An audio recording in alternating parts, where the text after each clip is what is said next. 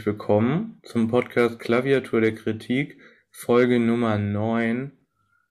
Nach einer Pause, die schon wieder viel länger geworden ist, als wir es uns vorgenommen hatten. Das wird langsam scheinbar wirklich zu einer schlechten Angewohnheit, aber wir müssen uns eigentlich auch nicht wirklich dafür rechtfertigen. Ähm, schade ist es trotzdem, aber wir haben schon drüber gesprochen das echte Leben holt uns ein bisschen ein. Wir werden weiter probieren, das irgendwie einigermaßen regelmäßig zu machen, aber manchmal geht es halt nicht. Die nächste Folge wird aber ja die zehnte Folge und es wird auch ähm, das Jahresende nähert sich so langsam. Das deutet darauf hin, dass es eine besondere Folge werden könnte. Wir wissen noch nicht, was genau, aber naja, äh, wie immer gilt, wir sind sehr offen für Vorschläge und Rückmeldungen jedweder Art und von allen Leuten. Auch über diese längere Pause hat man ja manchmal was gehört von Leuten, die uns manchmal zuhören. Das ist immer sehr schön und freut uns. Und ähm, gleich zum Anfang müssen wir das erste Mal einen schwerwiegenden Fehler einräumen, den wir in der letzten Folge gemacht haben. Und zwar betrifft das ähm, äh, Landowner, das Review von Impressive Almanac, wozu wir gesagt hatten, das sei das neue Album.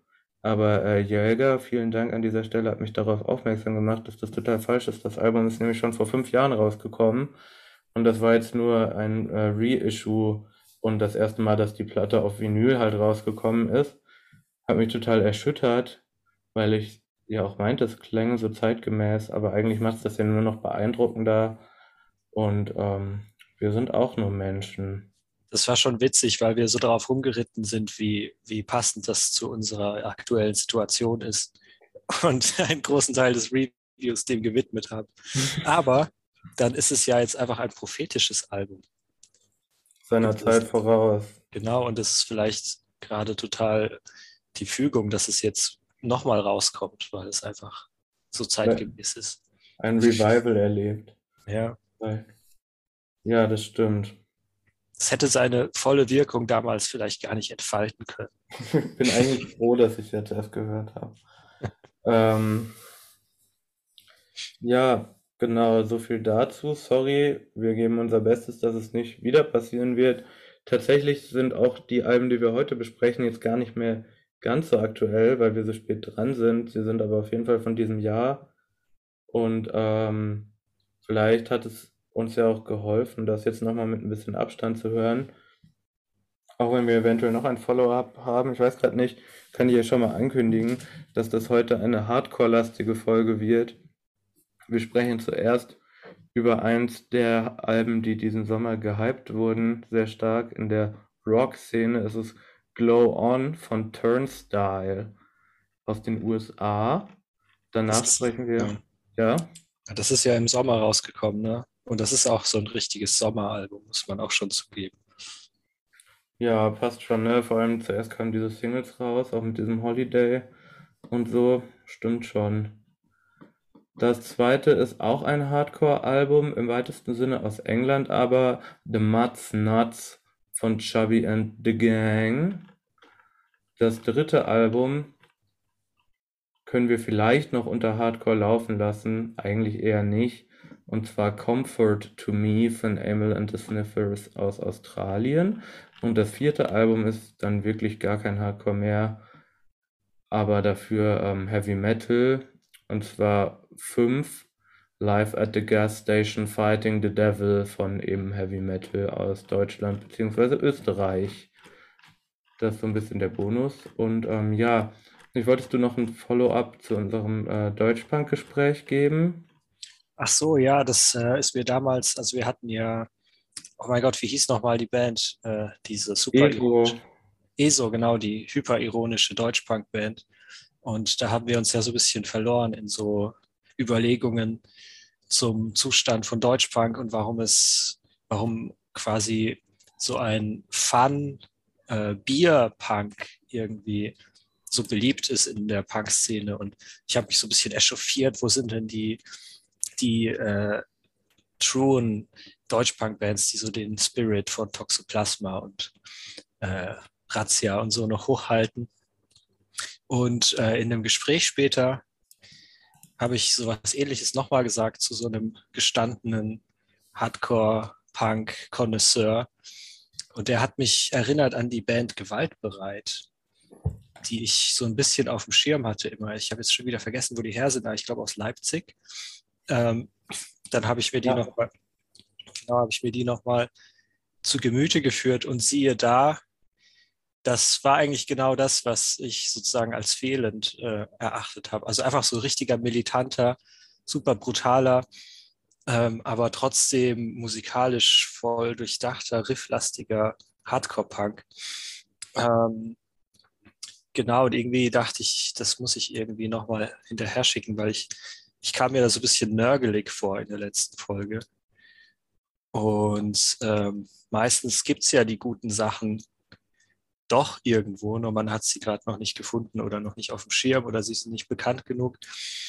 Und deswegen wollte ich einfach noch mal kurz rausschicken, dass wenn, ja, wenn die, der Ironiefaktor, der heute auch eine Rolle spielen wird bei Heavy Metal, äh, einigen vielleicht zu Kopf steigt, dann sollte man sich zum Beispiel gewaltbereit mal reinziehen, weil die das auf jeden Fall äh, sehr unironisch und sehr oldschool in a good way machen. So.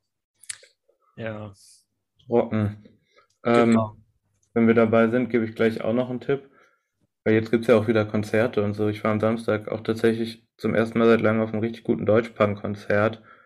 Das war aber doch leider auch eher wieder diese ironische Sparte, aber und auch aus Norddeutschland, aber trotzdem gute Bands. Ich empfehle ähm, Tipp, ähm, was so ein bisschen in diese Pisse-Richtung auch geht. Und äh, vor allem Spilo, beide aus Kiel und Spilo war irgendwie ziemlich cool, weil es halt auch so ziemlich äh, schneller Deutschpunk war, der so ein bisschen so schocksmäßig auch äh, war, äh, mit Texten, die auch eher so dieses Ironische hatten und teilweise aber sogar so ein Eckpunk-Einschlag in der Musik, vor allem beim Bass. Ähm, aber mit deutschen Texten, das habe ich jetzt auch noch nicht so oft gehört. Das hat mich ziemlich abgeholt. Ähm, empfehle ich jetzt einfach mal vor allem live, wer die Chance hat. Okay. So viel dazu würde ich sagen. Ähm, und dann fangen wir einfach mal an mit äh, Turnstile. Turnstile kommen aus ähm, Baltimore. Ich glaube, ursprünglich aus so einer suburban Gegend an der Ostküste eben der USA. Und die gibt es jetzt auch schon relativ lange. Ich habe die das erste Mal gehört, als die Single Drop rauskam. Ich weiß, guck gerade mal, wann die rauskam. 2015 oder so? Nee, das muss eigentlich früher gewesen sein. Vielleicht 2013 oder so. Da sind die mir auf jeden Fall aufgefallen, weil die einen Sound hatten, der äh, ziemlich rausgestochen ist damals, tun sie ja heute auch noch. Vor allem, weil das so eine Zeit war, in der viel so ziemlich prolliger Hardcore groß war oder halt so emotional Hardcore. Ich würde sagen, viel Hardcore, dem, wo man jetzt froh ist, dass man den nicht mehr so oft hört irgendwie. Und Turnstile sind da irgendwie so ein bisschen rausgestochen, weil die sowas extrem Grooviges hatten und immer auch so ein gewisses Augenzwinkern dabei. Ähm, was irgendwie spannend ist, darum geht es auch gleich noch mehr, weil sie diese gewisse Prolligkeit von den musikalischen Vorbildern her schon hatten, weil das teilweise fast so ein äh, Crossover-Einschlag hat, irgendwie, sowas Slammiges, sehr Perkussives, Perkussives. Ähm, teilweise fast so ein bisschen so eine Hip-Hop-Ästhetik irgendwie, wo man so an Beastie Boys oder sowas denken musste. Ähm, die ihrer Zeit auch auf jeden Fall so ein bisschen voraus war zumindest so ein paar Jahre. Und dann glaube ich auch so ein bisschen so einen Trend setzen konnten, auch wenn ich jetzt nicht unbedingt viele Bands kenne, die, die jetzt so klingen, aber sie haben auf jeden Fall viele Fans und jetzt gerade, nachdem ich sie länger ähm, aus den Augen verloren hatte, kam dann halt diesen Sommer eben so eine neue Single raus, beziehungsweise vier Singles in einem ähm, monumentalen Musikvideo, das zwölf Minuten geht oder so, das ähm, glaube ich auch der der Sänger ähm, gemacht hat. Der da Regie geführt und das ist ähm, sehr erfolgreich gewesen. Ähm, es war ziemlich stylisch mit so ziemlich großen Szenerien, so ein zerfallendes Baseballstadion, so eine riesige, so eine riesige Filmszenerie, ähm, die dann durchbrochen wird ähm, und mehrere ähm, Szenenwechsel und halt Songwechsel innerhalb dieses Videos. Und ähm, da hat man dann auch schon gemerkt, dass da jetzt halt auch nochmal neue Einflüsse irgendwie dabei sind. Ähm, viele Synthesizer zum Beispiel, irgendwie fast schon sowas RB-mäßiges an manchen Stellen, ähm, sehr poppig irgendwie und dann doch wieder ziemlich viel Geknüppel. Ich meine, sie hatten jetzt auch in den letzten Jahren schon immer wieder so Grenzen überschritten. Zum Beispiel hatten die auch eine EP gemacht mit ähm, Mall Grab, glaube ich, diesem DJ, ähm, der Remixe gemacht hat von denen. Das war auch ganz cool. Ähm, ja, und dann kam halt eben nach diesen vier Singles jetzt das neue Album, wo die auch alle drauf sind, Glow On und äh, hat Wellen geschlagen und jetzt ähm, verkaufen die überall auf der Welt wieder ähm, ihre Konzerte aus. Ja, das Album hat mich irgendwie ziemlich geflasht und im Großen und Ganzen kann ich auch schon mal sagen, dass ich es ziemlich mag, auch wenn ich es mittlerweile fast schon so ein bisschen äh, durch habe wieder. Und das Besondere ist, dass es mir irgendwie einen Sound verkaufen kann, den ich eigentlich richtig scheiße finde. und ähm, das war dann so der Anlass, da heute mal drüber zu sprechen. Aber weil es jetzt ja heute so ein bisschen um Hardcore gehen soll, vielleicht erstmal nochmal zu dir, Patrick, und der Frage, was das eigentlich ist. Ja, witzig, okay, das ist jetzt schon so eine Rollenverteilung, dass ich dann, dass du so die Einführung gibst zu den Bands und ich, ich mache dann die historische Herleitung oder so. Nee, aber ich, also gerade bei Turnstyle, also Turnstyle ist schon so ein bisschen so eine, so eine Band, die so ein bisschen perfekt so für uns irgendwie geeignet ist zur Besprechung, weil wir ja gerne so Einflüsse und auch so obskure Einflüsse auseinanderdröseln und immer so fasziniert sind, wenn bestimmte Bands sich nicht so richtig festlegen lassen oder irgendwie Mischungen von Sounds und Stilen und Genres finden, die, die man nicht so auf Anhieb irgendwie ableiten kann auf diese und jene Bands oder beziehungsweise sehr widersprüchliche Einflüsse ver, äh, ver, vermischt werden und zu irgendwas Neuem gemacht werden. Und das ist ja hier extrem der Fall. Ähm, und ja, das Faszinierende ist, dass es halt trotzdem so einen extremsten Pop-Appeal hat. Also ähm, ich muss ein bisschen jetzt gerade an, an Eve Tumor denken, wo wir letztes Mal drüber gesprochen haben, wo ja auch, es war ein bisschen ähnliche Situation, dass eigentlich eine Band da herkommt, die so ja schon fast mit dem Anspruch auftritt, so Stadionmusik zu machen, aber trotzdem so einen sehr eklektizistischen Stil hat äh, und sehr merkwürdige äh, Einflüsse verarbeitet. Ähm, aber ich habe den Eindruck, bei Turnstyle ist das jetzt auch weniger als bei Eve Tumor, wo das noch mit so einer gewissen edgy Avantgarde-Künstlerhaltung gemacht war, habe ich bei Turnstyle weniger das Gefühl, dass das aus so einer Ecke kommt, sondern dass es tatsächlich irgendwie einfach eine Musik ist von Leuten, die eben sehr, sehr geprägt sind von so einer Nullerjahre Pop-Kultur, in der schon die Grenzen von Anfang an schon irgendwie vermischt waren und wo die Einflüsse wo es vielleicht Schwerpunkte gibt, wie du schon gesagt hast. Also dieser klassische New York Hardcore Sound ist immer noch eine recht äh, solide Basis von dieser Musik. Aber da kommt ja so viel zusammen von, von, von so, wie du schon gesagt hast, so Crossover-Sachen, fast schon so New Metal-Einflüsse, äh, aber auch eindeutig extrem geprägt von, von Hip-Hop-Produktions- äh, Ideen und Rhythmen und so weiter. Und ähm, ja, es ist in gewisser Weise so eine eben so eine Rockmusik, die, die einfach aus sehr, also ziemlich, ja, sich aus so, so Einflüssen speist, die früher vielleicht so äh, verpönt worden wären, ja so sowas wie New Metal oder sowas. Oder ähm, da, da, damit würde sich ja niemand schmücken, aber hier ist es sowieso der, so das Natürliche, der Humus, aus dem das alles irgendwie so hervorgeht. Äh, jetzt habe ich eigentlich gar nichts zu Hardcore gesagt. Äh, soll ich da gleich weitermachen oder wolltest du vielleicht jetzt schon was sagen? Ähm, ja, ich meine, komm, dann sagen wir jetzt was zum, zu dem Album, weil wir jetzt eh Ja. schon so drin sind. Ja, Und das funktioniert auch ohne das erstmal.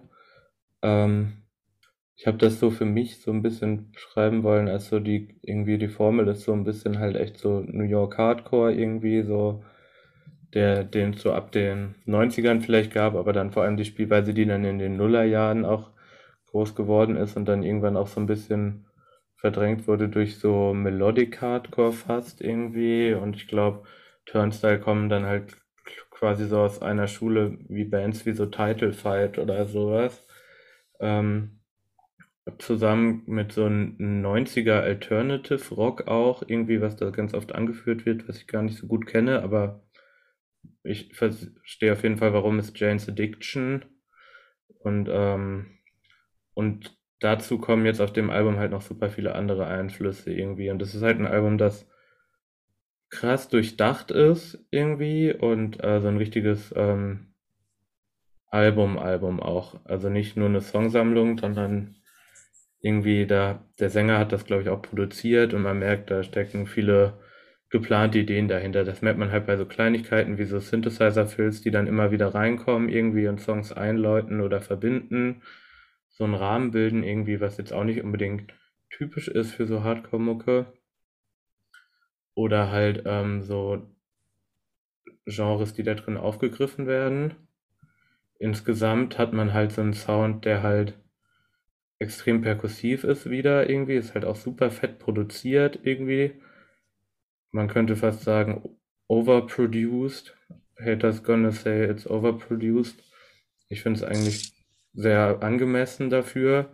Bei fast allen Instrumenten. Also das Schlagzeug ist total fett, die Kick ist total laut, wie man das auch früher bei so eben genau dieser Zeit bei Metal und Hardcore-Bands hatte in den Nullerjahren irgendwie eine laute Kick, ein Schlagzeuger, der sehr viel macht, aber auch sehr gut.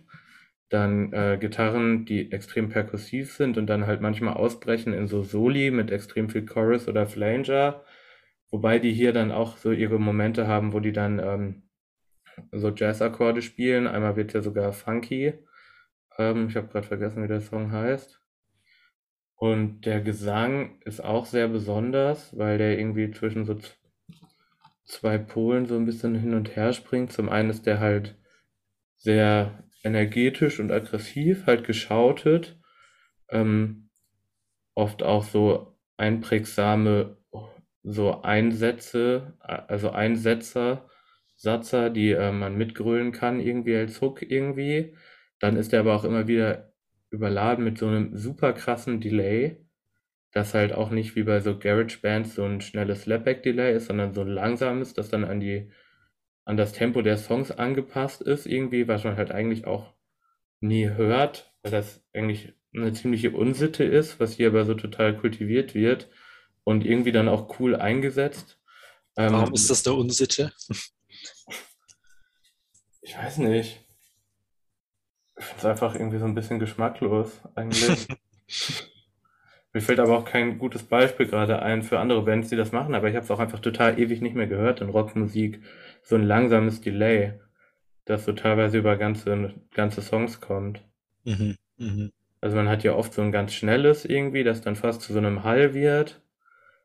Aber dieses langsame, das auch jetzt gar nicht probiert, irgendwie analog zu klingen oder sowas, sondern einfach total offen künstlich ist, das Ja. ähm, hat mich schon fasziniert. Ich fand es aber halt irgendwie total cool, so wie es gemacht wird. Und Ja, das, das gibt den Riffs sowas, sowas bisschen Formloses oder so, weil, weil wenn man einfach, wenn man so ein schnelles Delay hat, dann äh, genau, dann ist es ja irgendwie so, ja, hat es was Treibendes und wenn man aber so lange Pausen zwischen den Wiederholungen hat, dann, dann ver verwässert es ja ein bisschen die, die Instrumente. Ne? Vielleicht solltest du darauf hinaus. ja, das kann sein. Da Ja. bin ich, bin ich gerade ein bisschen dran hängen geblieben, dass du das als Unsitte bezeichnet hast. Aber ja, Ja, also vielleicht auch, ist es auch, weil ich das oft mit so einer, also weil es halt so klar unauthentisch ist. Irgendwie, Mhm. weil es halt auch so ein Tabu ist, ja irgendwie im Rock. Mhm. Irgendwie, weil man sich ja gerne irgendwie authentisch gibt. Und das, ähm, aber davon bin ich mittlerweile auch ein bisschen weg, zum Glück. Ähm, ja, ist auf jeden Fall spannend, weil das halt auch diese Sängerperson, irgendwie, wenn man sich so Live-Videos anguckt, ist das halt auch so, dass man da einerseits irgendwie so einen Tough Guy-mäßigen oben ohne Baggy Pants Typ hat mit breitem Kreuz, der halt auch so athletisch rumhüpft irgendwie die ganze Zeit, irgendwie so in die Luft tritt. Und das sind dann halt auch diese Art Konzert, gerade wenn man so Videos aus Amerika guckt, wo permanent gestagedived wird und dann doch auch wieder so so ganz so ganz der Nice Guy und emotional und auch wieder so zurückgezogen dann neben dem Verstärker kurz. Ist irgendwie so auch aufgekommen, denke ich mal, so Ende der Nullerjahre oder in den Zehnerjahren eben mit so Emo-Hardcore-Bands.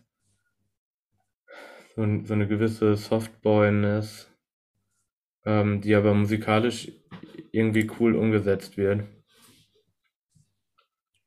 Und genau Texte sind auch sehr im Hintergrund, würde ich sagen. Also es bleibt wenig irgendwie konkreter Inhalt hängen. Oft sind so einzelne Wörter irgendwie, die sich dann auch oft wiederholen und auch mehr so Stimmung geben als Inhalt, würde ich sagen. Ähm und dann gibt es dann noch den, das Feature mit Blood Orange. Das sticht dann nochmal besonders heraus. Das ist ja erstmal krass, dass so eine Hardcore-Band mit Blood Orange zusammenarbeitet, der jetzt irgendwie sehr gefeierter so R&B-Pop-Produzent ist und das ist dann ja auch so eine so ein sehr langsamer Song, Alien Love Call, ähm, wo es die meiste Zeit halt nur ein langsames Schlagzeug gibt und eine Gitarre, die Akkorde spielt und darüber Gesang, der dann total melodisch ist und auch wieder mit total viel Effekt und die meiste Zeit nur singt, ähm, das ähm, Can't Be the Only One. Also. Im letzten Song ist er auch nochmal dabei, der ist dann wieder ein bisschen flotter, klassischer im Hardcore-Bereich angesiedelt. Ja. Ja, nee, also äh, das war auf jeden Fall ein guter Überblick. Ähm, also ich habe mich tatsächlich noch mal ein bisschen an dieser Produktion aufgehangen, die ja schon sehr, äh, ja, vielleicht schon fast das Interessanteste an dem ganzen Ding ist, weil rein musikalisch, äh, wenn man jetzt nur die Gitarrenarbeit betrachtet, passiert da jetzt nicht so weltbewegendes. Äh, die Riffs sind ja eher fast schon so nur so Gesten von, ah, jetzt kommt ein Hardcore-Riff, also ein New School Hardcore-Riff. Jetzt kommt eher ein Hardcore-Punk-Riff. Ähm, jetzt der Breakdown. Jetzt aber, genau, genau, und das, das sind eher nur so, so generic Gesten in Richtung dieser bestimmten Riffs und es, man hat nicht den Eindruck, dass es jetzt eine Riffband ist, der, der es tatsächlich um interessante Riffs oder so geht. Ähm, ja, auch, stimmt. Ja. Ähm, und deswegen ist eigentlich der Kontext, in dem das platziert wird und auch eben die Produktion so der Ort, an dem das Ganze so diese völlige neue, seltsame Qualität gewinnt, die so schwer zu fassen ist. Äh, und ich würde schon mal sagen, also, also es stimmt, dass das Album auf jeden Fall fett produziert ist im Sinne von ähm, ja, einfach super high-end. Ja. Aber halt, ich finde, das Album ist überhaupt nicht oder fast überhaupt nicht heavy oder schwer halt heavy, ähm, sondern ja, also oder auch nicht wirklich aggressiv, ähm, sondern ja, man hat den Eindruck, als würden diese Heavy Riffs irgendwie eine andere Funktion hier erfüllen, als unbedingt äh, halt irgendwie Aggression oder sowas auszudrücken. Weißt du, was ich meine? Ja, es sind so Platzhalter so ein bisschen. Ja, und insgesamt hat man schon den Eindruck, eher so ein halt ein sehr ausgebufftes Pop-Album zu hören, das sich halt zufällig an Hardcore-Formen bedient und äh, diese so zur Basis macht. Mhm. Aber insgesamt ist das alles ja schon sehr poppig und mh, oft habe ich den Eindruck, dass äh, quasi diese Hardcore-Riffs so als so eine Basis benutzt werden, wo dann drüber halt so ähm, so andere Klangideen drüber platziert sind. Ich glaube, bei, bei Don't Play ist so dieser krasse Moment, wo plötzlich so ein, so ein super kitschiges Klavier einsetzt in der Mitte. Ähm, ja, das ist auch so ein Synthesizer im Refrain, der so. Ich, kann den auch kaum beschreiben. Irgendwie so ein bisschen glockenspielmäßig. Auf jeden Fall maximal unerwartet. Mhm. Und total drüber. Irgendwie so ein, so ein Wer würde das machen Moment. Ja, ja. Und ja, auch, der, auch diese 80s E-Drums, die dann reinkommen oder, oder so Marching Drums, irgendwie so karnevalistisch fast irgendwie, die da dazukommen auf einmal. Und dann ja immer wieder halt Synthesizer oder dann ja auch mal der Gesang irgendwie so gepitcht. Ist ja auch manchmal dabei. Ja. So eine Oktave höher. Ja, genau. Ja. Nee, also du hast total recht, da habe ich auch noch gar nicht so drüber nachgedacht. Genau, also mir ist es insgesamt relativ schwer gefallen, das jetzt irgendwie als Hardcore zu hören überhaupt. Ähm, und ich musste halt eher an diese komischen hybriden Mainstream-Rockbands aus den 90ern halt denken, tatsächlich wie, wie Faith No More oder Red Hot Chili Peppers, äh, die ja vielleicht nicht die positivsten Assoziationen so auslösen heutzutage, aber äh, damals war ja auch schon so ein Zustand erreicht, wo irgendwie Metal, Groove, Rock, Funk und sogar Hip-Hop irgendwie in so einem neuen Mainstream-Sound äh, zusammengemanscht wurden irgendwie. Und ähm, ich habe den Eindruck, dass jetzt sowas hier wieder passiert, aber halt unter anderen Vorzeichen und grundsätzlich ist es auch deutlich geschmackvoller als die genannten Bands, würde ich mal behaupten. Ähm, es ist halt eher mh, mm, ja im, im was so diesen krass designten Producer-Sound angeht und diese super äh, ausgesuchten Synthesizer-Ideen und Sounds, die da auftauchen und diese abgefahrenen Rhythmen und äh, Percussion-Patterns, knüpft mir das fast eher so an so heutigen experimentellen Funk und Soul an, wie, wie sowas wie Anderson Park oder so. Hm, eher so in die Richtung fast. Ähm, als jetzt das, was in den 90ern in der Richtung gemacht wurde, wo ich gar nicht genau weiß, wie ich das. Also ich, ich meine, Red Hot Chili Peppers oder Faith No More haben ja auch schon so Rap-Aspekte verarbeitet, aber das war alles noch ziemlich, eine ziemlich primitive Auffassung davon, was, was Rap irgendwie ist oder so, äh, würde ich jetzt mal behaupten. Ne? Ja, ja. Das war halt noch ja sehr ins Blinde irgendwie und so ein bisschen peinlich oft deshalb irgendwie und auch so ein so Tough Guys ermächtigen sich vielleicht auch so etwas irgendwie. Ähm, und gerade bei Red Hot Chili Peppers oder so ja auch sowas sehr so Technikversessenes irgendwie, wo es darum ging, wie geil die Bass oder Gitarre spielen irgendwie. Mhm. Was ja hier jetzt zum Beispiel auch ziemlich im Hintergrund ist. Auch diese Gitarrensoli irgendwie, die gibt's halt, aber es hat nicht, macht nicht so den Eindruck, als äh, würden die eigentlich so eine große Rolle spielen, wie gut die technisch jetzt sind.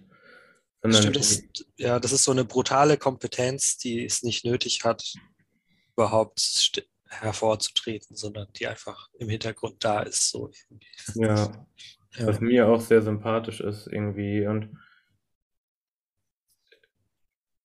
also es ist halt jetzt ja auch irgendwie 2021 und ähm, die, die kennen halt auch alles, was die, also was da verarbeitet wird, glaube ich. Womit ich dann auch so zu meiner großen These zu dem Album kommen würde. Ja, ähm, bitte. weil ich das eigentlich, ähm, ich musste so ein bisschen dran denken an die Folge mit Title über Straßenpop, wo er meinten, dass Titles Album eigentlich sich verwehrt, so ein klassisches Rap-Album zu sein oder so, weil das eher so ein, einfach an so eine Mischung erinnert, die so eine aktuelle so Geschmacksvielfalt einfach wiedergibt, die so eine bestimmt, ein bestimmtes Klientel hat. Und ich glaube, eigentlich ist das hier so was ganz ähnliches, nur mit so einer Retrospektive, die so sehr nostalgisch eingefärbt ist und jetzt bei mir auf jeden Fall auch noch zusätzlich dadurch, dass ich das irgendwie auf so als Deutscher höre, beziehungsweise als Europäer und das halt auch so eine Ami-Band ist, die halt auch so eine bestimmte Ami-Ästhetik mitbringt, wie ich finde. Ähm, und jetzt, wenn man so darüber gelesen hat oder was, ein Radiobeitrag oder irgendwas gehört hat zu dem Album, dann wurde halt oft irgendwas gesagt von wegen Turnstyle machen jetzt Hardcore mit äh, Dream Pop. Und äh, Dream Pop da glaube ich auch so ein bisschen als Sammelbegriff für so verschiedene Genres, die sich nicht so ganz klar beschreiben lassen, wie so Bedroom Pop oder Jizz Jazz, Lo-Fi Pop und alles Mögliche, was damit irgendwie verwandt ist. Wahrscheinlich von sowas wie ähm, fällt mir der Name nicht ein. Wahrscheinlich halt von Mac DeMarco bis ähm, Tyler the Creator. Und das jetzt bewusst äh, sehr, sehr weit gespannt. Ja. Ähm, also, und ich glaube, dass das hier halt ähm, weniger das ist, als dass es sich einfach auf dieselben ähm, äh, Inspirationen irgendwie verweist, die halt eben aus den Nullerjahren kommen oder vielleicht aus den späten 90ern und ähm, man hat sie einfach irgendwie mit so ein paar Skater-Kids zu tun, die halt früher in so einer US-Vorstadt ähm, Musik gehört haben, wie man sie halt gehört hat. Halt wahrscheinlich irgendwie so ziemlich uncoolen, aus heutiger Perspektive Alternative Rock, dann irgendwann Hardcore, dann irgendwann Emo-Hardcore, aber auch immer irgendwie so Rap und zum Feiern auch mal Elektro oder so. Und das wird dann alles irgendwie wie hier aufgegriffen und auch in der Musik hört man das total krass, weil ich finde zum Beispiel bei ähm, Underwater Boy oder wie der heißt, ähm, wie die Melodie ist und dann auch noch diese hochgepitchte Stimme nach dem Refrain, das ist halt übertrieben so Nullerjahre R&B einfach und am manifestesten wird es dann bei Wild World, wo er in den Refrain geht mit Low, Low, Low, Low was ähm, original Flowrider ist. eigentlich. Und wahrscheinlich hat er sich das jetzt nicht ganz so gedacht, aber ich finde, das versinnbildlicht das sehr gut. Und ähm, ja, es ist halt irgendwie, diese Band könnte halt auch genauso wie die aussehen, halt jetzt irgendwie so der Cast von so einer neuen Netflix-Serie sein über Jugendliche irgendwie in so einer US-Vorstadt, die erwachsen werden. Ja, oder genau, oder halt von diesem Film Mid-90s von Jonah Hill. Genau, an den habe ich auch gedacht. Oder vielleicht Boyhood, dieses äh, Riesenprojekt über den Jungen, der erwachsen wird und sieben Jahre ver begleitet wurde. Oder wie lange das war? Länger, ne? Viel länger, glaube ich. Okay, warte mal, haben wir es mit einem musikalischen Coming-of-Age-Film zu tun hier? ein, ist es ein Coming-of-Age-Album? Also es ist auf jeden Fall ein guter Soundtrack dazu. Mhm. Aber es ist halt sehr retrospektiv irgendwie, aber sind die Filme dann ja wahrscheinlich auch. Kann gut sein. Das überrascht mich jetzt ein bisschen der Vergleich, deshalb habe ich nicht die guten Argumente parat, aber klingt erstmal sehr sinnvoll für mich und äh, bringt auf jeden Fall so zum Ausdruck, was, äh, was ich mir gedacht habe. Halt auch so, es romantisiert halt sowas so eine bürgerliche Jugendnostalgie irgendwie. Und ähm, halt so eine Zeit, die irgendwie schlimm und irgendwie schön ist. Und ähm, gerade diese ähm, Emo-Hardcore-Bands, die ähm, mit Turnstile halt groß geworden sind und gerade Title Fight haben halt auch diese Home-Video, Flanellhemd, Vorstadt-Ästhetik halt perfektioniert irgendwie und die, die wirkt hier immer noch in Klammern nach. Mhm. Also für mich ist das auch sowas, weil ich merke halt auch total, dass ich halt eben auch mit so Filmen und Serien groß geworden bin. Und ich weiß dann halt nicht, ob ich das vielleicht auch noch mehr romantisiere, weil da halt auch so durch man so einen American Lifestyle immer irgendwie spannender findet. Auch wenn das eigentlich genau dasselbe wie ist, wie hier, nur dass die Häuser halt so ein bisschen anders aussehen. Ja, diese ganze Welt von diesen Vorstadt, diesen Meeren aus Vorstadthäusern in den USA, das ist schon so ein, so ein Popkultur-Sehnsuchtsort irgendwie, auch wenn es wahrscheinlich total schrecklich ist oder so. Ja, genau. Aber als, äh, ja, die Amerikaner sind ja auch irgendwie besessen von dieser Welt und lassen jeden zweiten Film darin spielen. Und das steckt einen hier irgendwie auch an, auf jeden Fall, und wirkt auch. Das ist wahrscheinlich mit anderen Projektionen dann noch begleitet. Ja, ich, ich finde diesen Dream Pop-Vergleich ja irgendwie echt spannend, weil, also erstmal ist er ein bisschen konterintuitiv. Ich weiß nicht, ich habe ja Dream Pop eher immer was mit so halt eben sehr verwaschenem und verträumten Sound in Verbindung gebracht, wie jetzt Beach House oder John Mouse oder Night Jewel oder sowas, ähm, was auch früher Lo-Fi Pop genannt wurde. Ähm, was so eine Musik war, die so ja, wie so schon Rückgriffe gehabt hat auf so 80er Jahre Synth-Pop und so. Aber was damals, sagen wir mal, hm, oder es, es gab, glaube ich, auch mal diesen Begriff des ähm, so der Next Room Musik oder so. Also eine Popmusik, mhm. die so klingt, aus, als käme sie aus dem Raum nebenan und so, so gedämpft und äh, hallend irgendwie ist. Und das fand ich immer ein spannendes Phänomen, weil es ist so wie, als hätte man quasi, als hätten Leute, die quasi aufgewachsen sind mit Popmusik aus den 80ern, die haben dann gewisse nostalgische Erfahrungen gehabt, da, verbinden damit bestimmte Lebensphasen. Und die haben dann versucht, in diesem Dream Pop Sound diese früheren Musiken so wieder aufzugreifen, aber ihnen durch diesen Ver verhalten Sound irgendwie diese Erfahrung, die sie dann als, als wahrscheinlich beim Aufwachsen und so oder daran herangetragen haben, auch in die Musik wieder reinzusetzen und so. Ähm, ich habe den Eindruck, sogar Ariel Pink und so funktioniert ja irgendwie nach dem Prinzip auch. Ja, voll. Ja. Und ähm, erstmal ist es ein riesiger Kontrast zu, zu dem Sound von Turnstyle, weil der ja so super sauber und aufgeräumt ist und äh, perkussiv. Aber tatsächlich passiert ja vielleicht wirklich was bisschen ähnliches. Also äh, gerade diese, diese Einflüsse, die du genannt hast, plus, plus so ein bisschen so auch diese, diese müllige Popkultur aus den 90ern und Nullern, mhm. wie halt New Metal und sowas ist jetzt halt auch Teil von dieser ganzen, für eine Generation ist das jetzt halt auch so behaftet mit Nostalgie und, und äh, Romantik irgendwie. Und tatsächlich wird das, ist es auch jetzt eine Form von Musik, die diese Erfahrungen in diese ältere Musik hineintransportiert, in gewisser Weise. Und deshalb hat man diesen komischen Effekt, dass man super stumpfe Tough Guy Hardcore Riffs hier hört und so richtig zu Tränen gerührt ist plötzlich, weil, genau.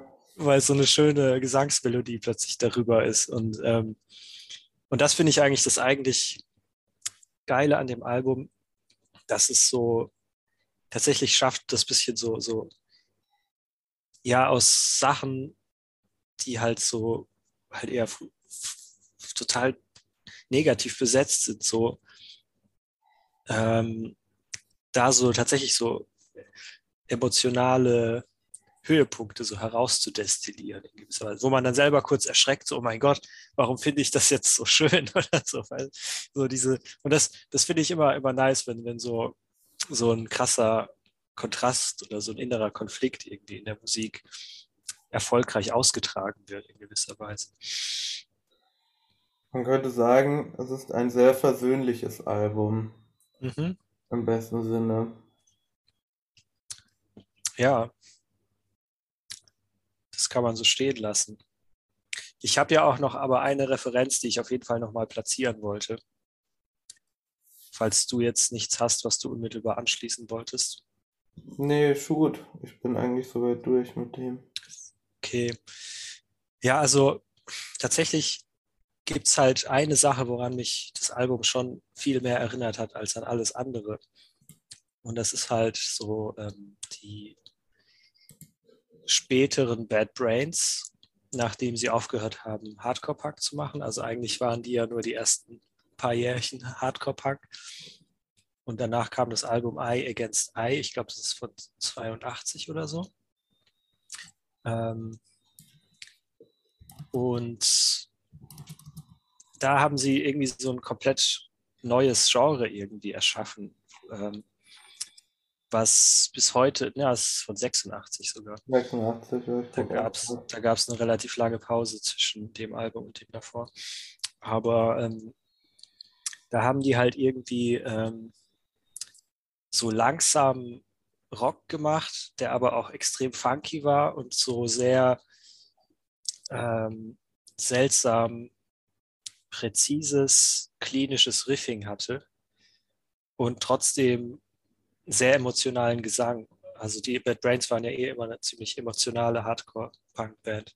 Und ähm, das ist dann da irgendwie rausgekommen. Und äh, das ist so ein komischer Sound, der immer relativ isoliert war. Aber es gab tatsächlich so eine Mini-Szene von, von Bands, die sich davon haben inspirieren lassen, was tatsächlich so äh, schwarze Bands waren, äh, wie 24-7 Spice und Living Color und solche Sachen. Das ist heute relativ wenig bekannt alles.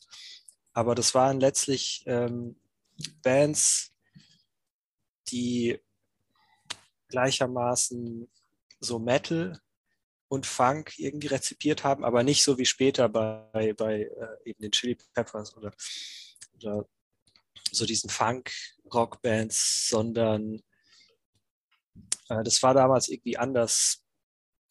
Äh, wahrscheinlich, weil die halt eher aus, aus dieser Funk-Kultur tatsächlich kamen. Deswegen war diese Musik irgendwie anders ähm, äh, zusammengesetzt.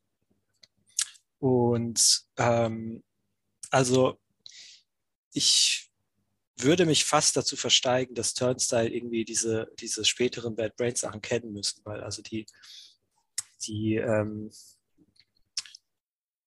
also gerade dieses Metronomartige und trotzdem sehr komplexe Schlagzeug, das so ziemlich ausgefallene Rhythmen spielt und so dieser Wille, nicht, nicht banale Rhythmen zu spielen und irgendwie die Formen, Ausdrucksformen des äh, Rock irgendwie zu erweitern mit so jazzigen Akkorden.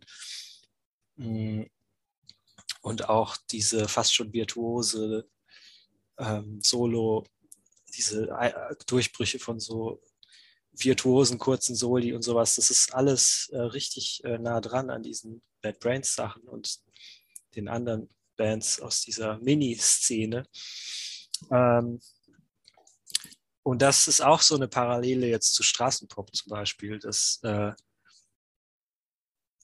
das jetzt nicht nur eine Band ist, die quasi produktiv diese Einflüsse oder so ungewöhnliche Einflüsse irgendwie verarbeitet und auf ein neues Level hebt, sondern mir kommt es auch so vor, als wäre jetzt da auch durchaus Inspiration gekommen aus so einer Ecke, die so unterrepräsentiert ist in der heutigen Musiklandschaft. Also vielleicht ist es auch so eine Art von parallele Evolution, dass die bei einem ähnlichen Sound angekommen sind, äh, ohne diese Sachen gehört zu haben. Aber ich kann es mir eigentlich kaum fast, äh, fast nicht vorstellen. Ich ermuntere unsere Hörerinnen und Hörer, äh, das einfach mal zu vergleichen. Ähm, und das fand ich dann auch sehr äh, erfreulich, weil das ja, genau. Also ich bin eh ein Die Hard Bad Brains Fan. Und alles, was diese Form von komischem, verschrobenen Next-Level-Rock irgendwie aufleben lässt, hat bei mir auf jeden Fall einen Stein im Brett. So. Ähm, ja, ich muss gestehen, ich kenne das Album einfach nicht. Und ich muss es mir jetzt einfach unbedingt anhören, weil ich Bad Brains eigentlich auch übertrieben geil finde, immer wenn ich was höre. Ja, mach mal. Es ist bizarr und man kann sich erstmal schwer vorstellen, dass es die gleiche Band ist, die auch äh, Band in DC gemacht hat, aber es ist genial. ja, geil. Ja, ich würde sagen, wir kommen zu einem Ende. Insgesamt sollten sich alle Leute das Album mal anhören, auch wenn auf jeden Fall drei, vier Songs dabei sind, die nicht hängen bleiben, würde ich mal sagen. Ja, schon. So die Aber zweite Hälfte. auf jeden Fall drei, vier, fünf, die mega hängen bleiben. Ähm, krasses Album. Alright. Willkommen zurück. Wir sind immer noch Klavier der Kritik und wir sprechen jetzt über das nächste Album, das da heißt The Mutts Nuts von Chubby and the Gang aus London. Ähm, Chubby and the Gang haben sich vor ein paar Jahren einen Namen gemacht mit ihrem ersten Album Speed Kills ähm, und dem dazugehörigen super bunten Cover das schon ähm, viele Leute wahrscheinlich auf der ganzen Welt begeistern konnte. Bestimmt auf jeden Fall in England, Europa und Amerika. Das Cover jetzt oder das äh, Album? Beides. Das Cover ist auf jeden Fall auch sehr ähm, ähm, besonders. Das neue, also, also super bunt. Das neue ist auch so ähnlich, aber das erste war schon noch ein bisschen geiler, finde ich. Ähm, mit, das ist so ähm, wie so 40er Jahre Cartoons oder sowas. Ja, aber auch so komplett drüber. Und jetzt halt das neue Album, The Nuts. Ähm, ich habe das Gefühl, dass es äh, spannend ist, weil die irgendwie mit ihrem Style viele Leute zusammenbringen auf eine Art aus dem Punk- und Hardcore-Spektrum. Weil zum Beispiel viele Leute aus meinem Umfeld, die jetzt eigentlich eher so Garage Rock und nerdigeren Punk auch schätzen, vielleicht sogar Eggpunk oder sowas, die geil finden. Aber definitiv halt spricht das auch irgendwie Leute an, die auf Oi stehen oder so oder vielleicht sogar noch Leute, die irgendwie auf Britpop stehen, mhm. ähm, weil auch das steckt da drin und halt Hardrock und Blues. Ich steige einfach mal ein mit der ersten Assoziation, die ich hatte weil da klang das für mich so, als würden Motorhead irgendwie die Libertines oder sowas covern. Mhm. Ja. Wieder mal krasse Kontraste auf jeden Fall. Ja, voll. Und irgendwie so ein bisschen, ja, um was, um es abgedroschen zu formulieren, frischer Wind. Mhm. Ähm, habe gerade das Gefühl, in so einer Punk-Szene, die irgendwie geprägt ist von so düsterer, ernster Musik irgendwie, gerade auch so die Londoner Punk-Szene, kommt auf einmal so eine Band, die extrem äh, locker ist und fast so ein bisschen albern irgendwie und das fand ich sehr erfrischend und deshalb fand ich es cool, da heute mal drüber zu sprechen. Kannst du die schon? Nee, ne? Ähm, ich glaube von dir, äh, aber nicht so lange auf jeden Fall. Okay. Ja, es ist so ein bisschen The Return of Pub Rock. Auch wenn ich sagen muss, dass Pub Rock kein Genre ist, mit dem ich besonders vertraut bin, weil ich eigentlich eher mit der anderen Seite aufgewachsen bin. Also mit so Indie und sowas. Ähm, eben Libertines, aber von der Seite hat es mich auch irgendwie angesprochen.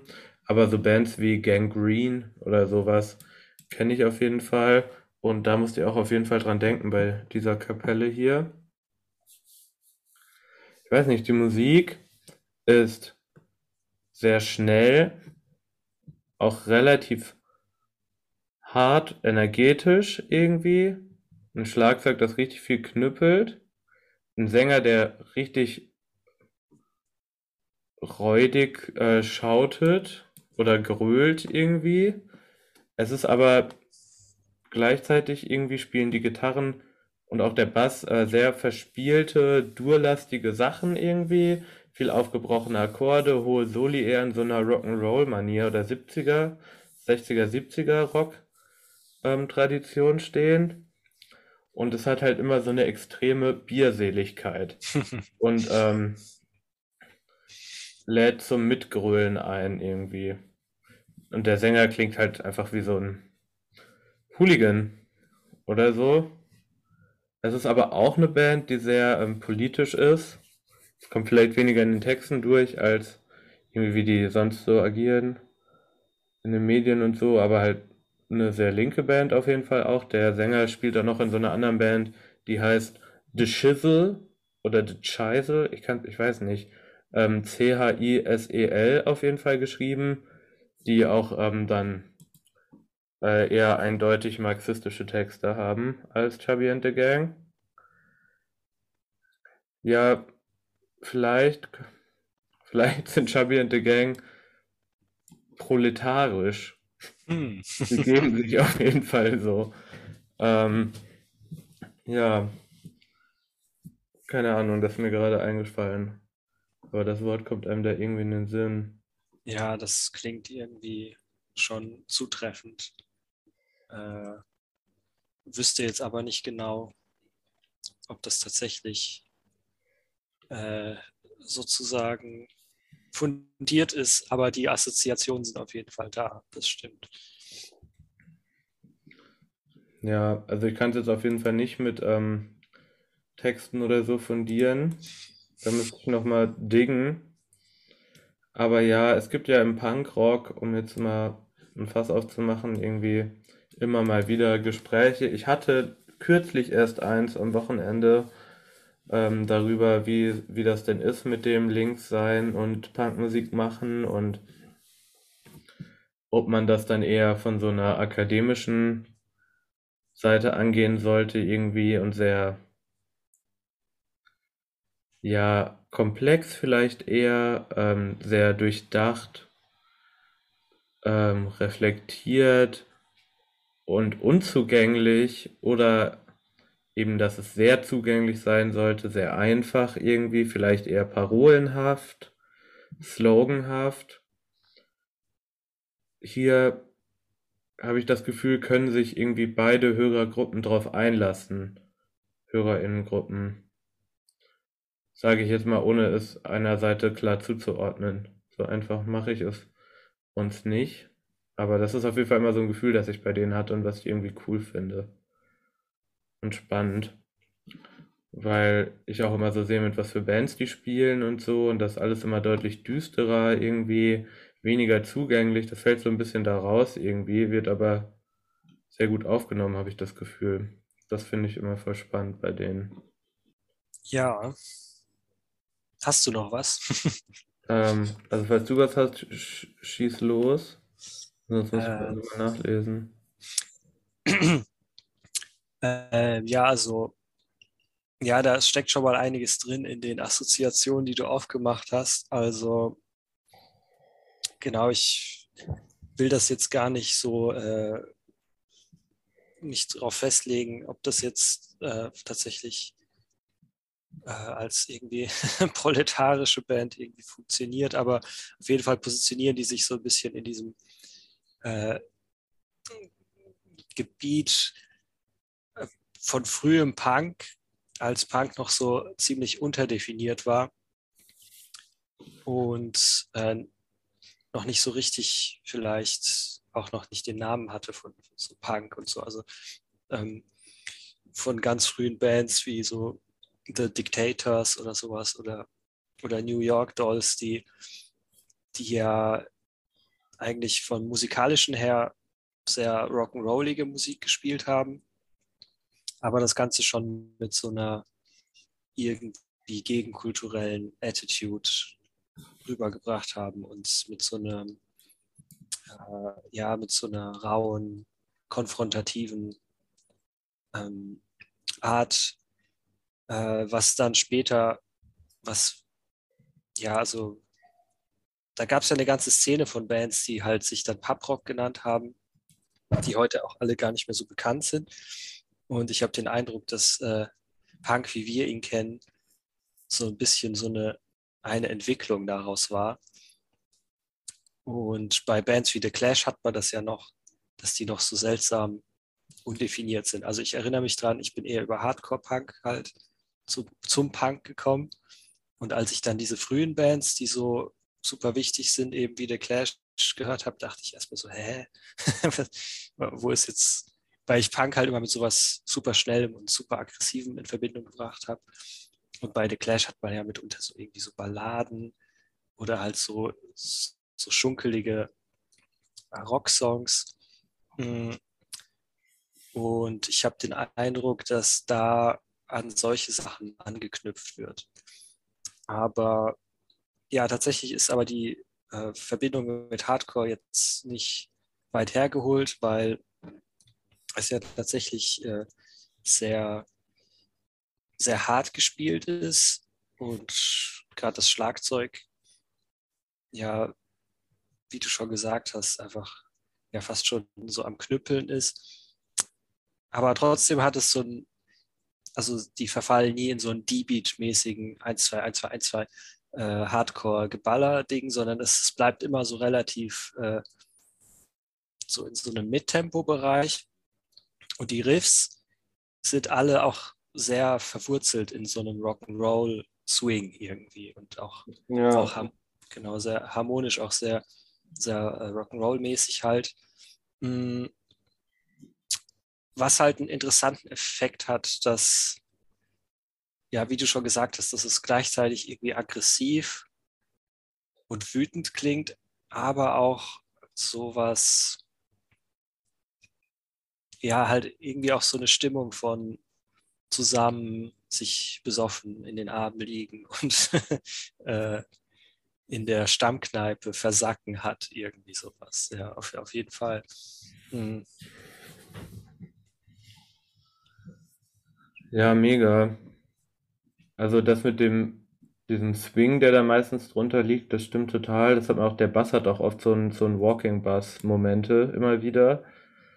Ähm, und gleichzeitig genau halt immer wieder so schunkelige Momente, so gemeinsam Gröl-Momente. Dann haben wir auch immer wieder so Blues-Momente.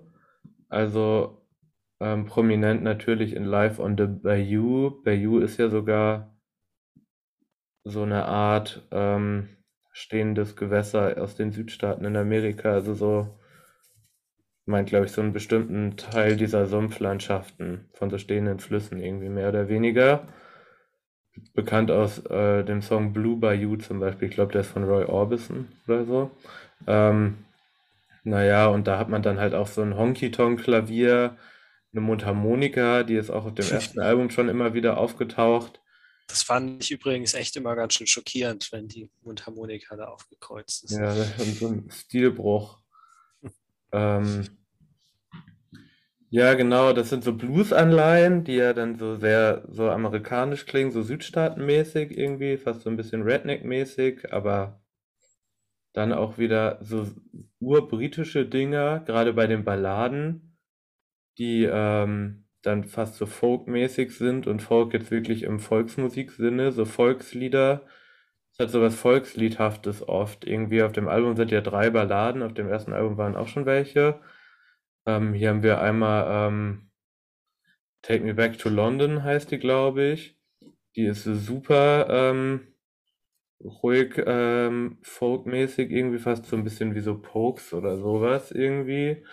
Ja, gut. Wo dann halt man so eine Soft, ist keine Akustikgitarre, aber so eine clean E-Gitarre, wo er dann halt mit seinem tiefen Ding so, so versoffen drüber halb grölt, halt singt die Melodie irgendwie, so ein Liebeslied, aber gleichzeitig so ein London-Lied.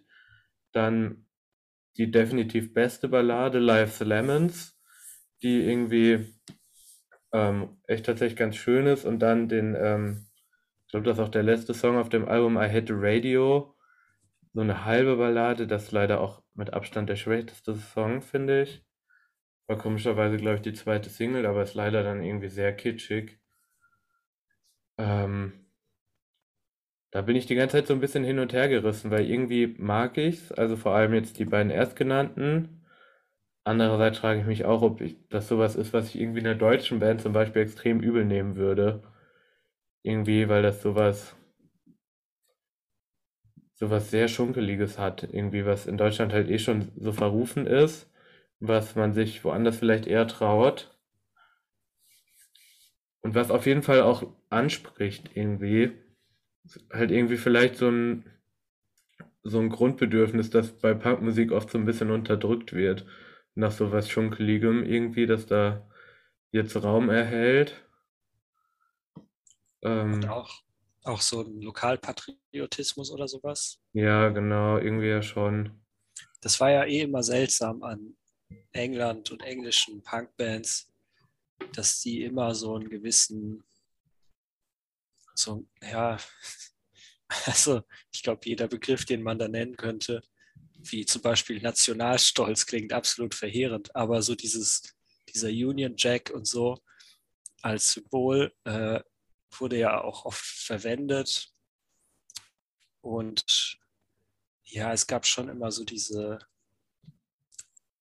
lokalpatriotische Working Class Verankerung in, in, so in der Hood, die also das ist auf jeden Fall anders konnotiert in der Popkulturgeschichte als, also als in Deutschland sowieso, aber auch, auch als wie anders als in anderen Ländern, habe ich den Eindruck. Ja, voll. Und es ist ja auch, also man hat hier auch oft so Geschichten von so Menschen, die ein hartes Leben haben. Irgendwie, ne, die erste Single, auch so der, der Banger vom Album Coming Up Tough. Da hört man schon im Titel so, worum es geht, ungefähr halt so aufwachsen unter harten Bedingungen. So, es geht um jemanden, der irgendwie ähm, früh aus dem Elternhaus flog, auf der Straße aufgewachsen ist. Es geht halt um so harte Geschichten. Es ist nicht einfach irgendwie Leben auf der Straße, aber dann so im Pub, da ist dann okay. So, und da ist man dann zusammen irgendwie und teilt das so irgendwie. Wir hatten das ja auch schon irgendwie so ein bisschen ähm, bei der ersten Folge, ne, die wir gemacht haben über Sleaford-Mods von England, das so geteilt ist zwischen sowas sehr prolligem und sowas extrem elitären. Mhm. Ähm, und so der Pub ist dann so ein bisschen so der Ort, wo solche Widersprüche dann vielleicht auch mal vergessen werden oder überwunden werden irgendwie. Ähm, das, ja. das, man kann nicht von der Hand weisen, was einem so äh, gefällt an der Idee irgendwie. Ja, also ich finde das ja auch grundsätzlich schön. Äh, also diese Vorstellung, dass es da so eine Art von, äh, ja, so einem Working-Class-mäßigen Zusammenhalt geben könnte auf so lokaler Ebene und sowas. Und dass das irgendwie, äh, ich meine, heutzutage ist es ja schon wieder um ein paar Problemstufen irgendwie, äh, hat sich das weiterentwickelt, weil ja irgendwie auch und gerade in England so die Working Class nach rechts gerückt ist und so weiter. Das ja. war vielleicht noch äh, in der Frühzeit vom Punk anders, wo wo ja die Gewerkschaften und sowas noch sehr stark waren in England. Das dann gecrushed wurde von Thatcher und so weiter, da hängt ja eine riesige Geschichte dran so. Und die gehen da jetzt wieder zurück und versuchen das irgendwie wieder, wieder zu beleben. Und ja, wie das jetzt, sagen wir mal, als politisches Projekt zu bewerten ist, weiß ich nicht. Aber ich bin geneigt dazu, dem irgendwie einen Vertrauensvorschuss zu geben, weil also die scheinen das aus so einer coolen, jungen, aufgeklärten Perspektive irgendwie wieder erschließen, sich erschließen zu wollen. Und wie du schon gesagt hast, verschließen die sich ja auch nicht so neueren Entwicklungen, die nicht in dieses Tough Guy Working Class Ding reinpassen und das, das ist so ein bisschen an Britpop und sowas anklingt zeigt ja auch, dass es nicht irgendwie so, äh, dass es nicht so keinen reaktionären Anteil hat oder sowas. Mhm.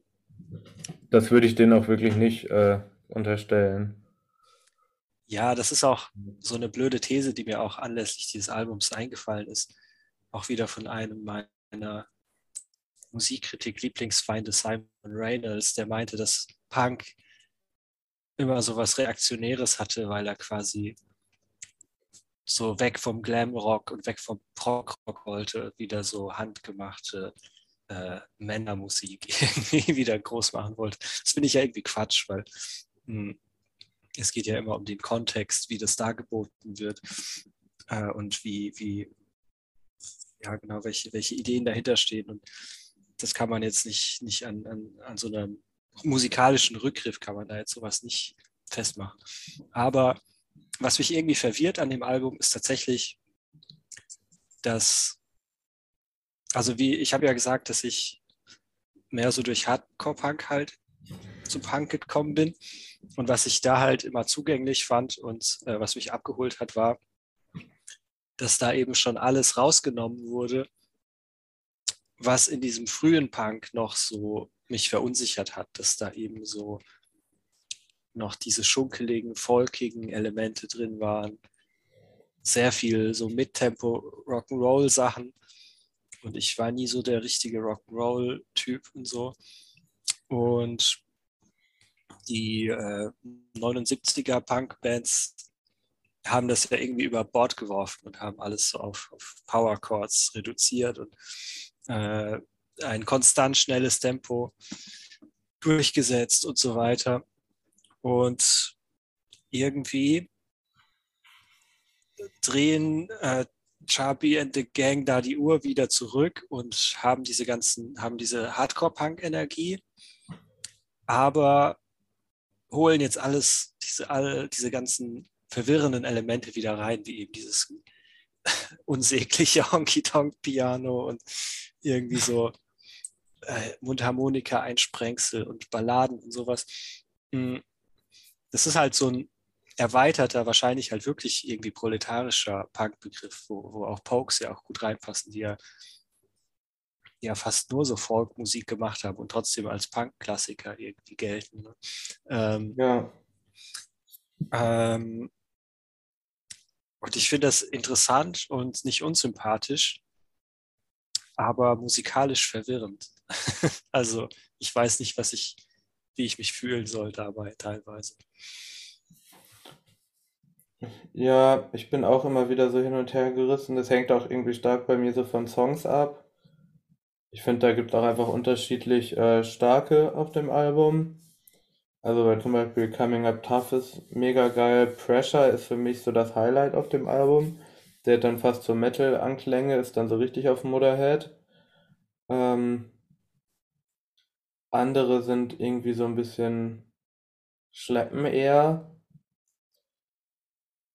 Insgesamt hat mich auch ein bisschen verwirrt. Ich habe mich jetzt auch die ganze Zeit gefragt, ob das so das nächste postironische, referenziell hipstermäßige ähm, Revival-Projekt jetzt ist irgendwie oder ob das eben doch so ein Ausdruck von sowas tiefer liegendem ist, was so eine Art Grundbedürfnis vielleicht sein mag, dass sich eben in so volksliederhaften ähm, Stilmitteln ausdrückt.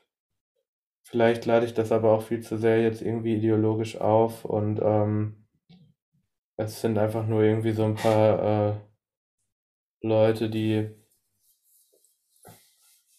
es zu langweilig fänden, einfach nur Power Chords zu spielen und das für eine witzige Idee gehalten haben.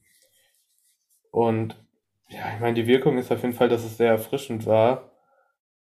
Das hat mich auf jeden Fall ziemlich überrascht und dann erstmal ziemlich gepackt und auch wenn ich jetzt das Album schon ziemlich durch habe, so, heute, als ich es nochmal gehört habe, ein, zwei Mal für den Podcast, musste ich mich schon fast so ein bisschen zwingen, an manchen Stellen nicht zu skippen. Ähm, also irgendwie im Frühjahr kommen die nach Deutschland, so, dann werde ich schon auf jeden Fall probieren, dahin zu gehen. Ja. Ja, also ich glaube, das ist schon jetzt relativ durchdacht, so was die machen, oder zumindest haben die diesen Sound schon sehr bewusst entwickelt. Äh, und ja, also genau, was, was du meintest, noch auch die härteren, also wir haben jetzt den Fokus gelegt auf diesen so diesen softeren Anteil, den die aus so ganz frühen Punk irgendwie wieder reinnehmen. Aber ja, tatsächlich, ich, es ist schon insgesamt relativ hart und äh, du hast Motorhead genannt und teilweise gerade diese, dieses metalige Riffing auf offenen E-Seiten und Palm Muting und sowas. Gerade bei Pressure ähm, hat mich auch an so ziemlich heute wenig bekannte Bands wie, wie äh, Warfare oder die glorreichen Plasmatics erinnert, die ähm, ja ähnlich wie Motorhead mit einer gewissen, also so vom Sound her ziemlich metalmäßig waren, aber die Songstrukturen so sehr von klassischem Rock'n'Roll und so übernommen haben und, und dadurch so, so sehr seltsam zwischen Metal und Punk und Rock'n'Roll stehen irgendwie. Und ähm, das sowas hört man in der Form relativ selten. Und das würde ich denen auch zugute halten, dass die sich irgendwie so komisch zwischen also das alles klingt jetzt irgendwie nicht furchtbar neu oder so, aber es steht so zwischen verschiedenen Einflüssen, die äh, relativ auf die selten halt auch verwiesen wird in heutiger Musik. Also so, es ist so äh, nicht, nicht ganz Hardcore-Punk, nicht ganz 77er Punk. Es klingt ein bisschen nach Metal, aber auch nicht ganz und so. Und es hat sehr viel Rock'n'Roll drin. Ähm, ja, es ist so ein, so ein, und trotzdem ist es überhaupt nicht verkopft, sondern total direkt so aus der Hüfte geschossen irgendwie. Ähm, ja, also finde ich ein sympathisches Projekt auf jeden Fall. Jo. Auch wenn mir, ja, auch wenn mir jetzt zum Beispiel so, ja, jetzt so ein bisschen so die Hits oder so fehlen. Also ich fand das jetzt nicht so super, ja, nicht, also nicht wirklich, es gab jetzt nicht so die Lieder, die sich mir jetzt mega krass eingeprägt hätten oder sowas. Das war eher so der insgesamt Gestus, der mir gefallen hat, so. Ja, ja, also Coming Up Tough und Lightning Don't Strike Twice.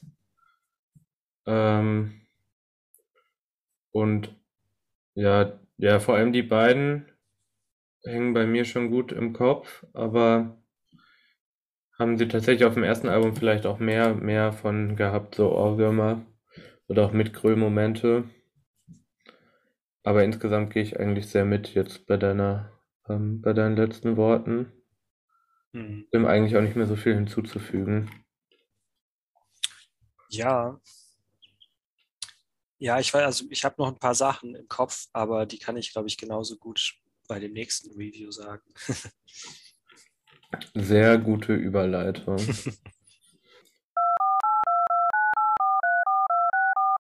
so, wir sind wieder zurück aus unserer zweiten Pause und kommen nach Adam Riese zu unserem dritten Album. Comfort to Me von Emil and the Sniffers aus Australien. Emil and the Sniffers begegneten mir zum ersten Mal vor ein paar Jahren. Lass es drei oder vier gewesen sein. Mit den ersten beiden EPs, ähm, Giddy Up und ähm, vergessen wie die andere hieß. Ähm, und danach haben die ähm, ich glaube, waren die erst so bekannt, weil die Vorband waren von King Gizzard oft, ja auch aus Australien und dann haben die sich aber relativ schnell auch alleine einen Namen gemacht. Vor allem auch wegen der charismatischen Sängerin Amy Taylor und der energetischen Live-Performance dieser Band, wie man so schön sagt. Ähm, du hast diese Stereotype echt gut drauf, auf jeden Fall. Ja.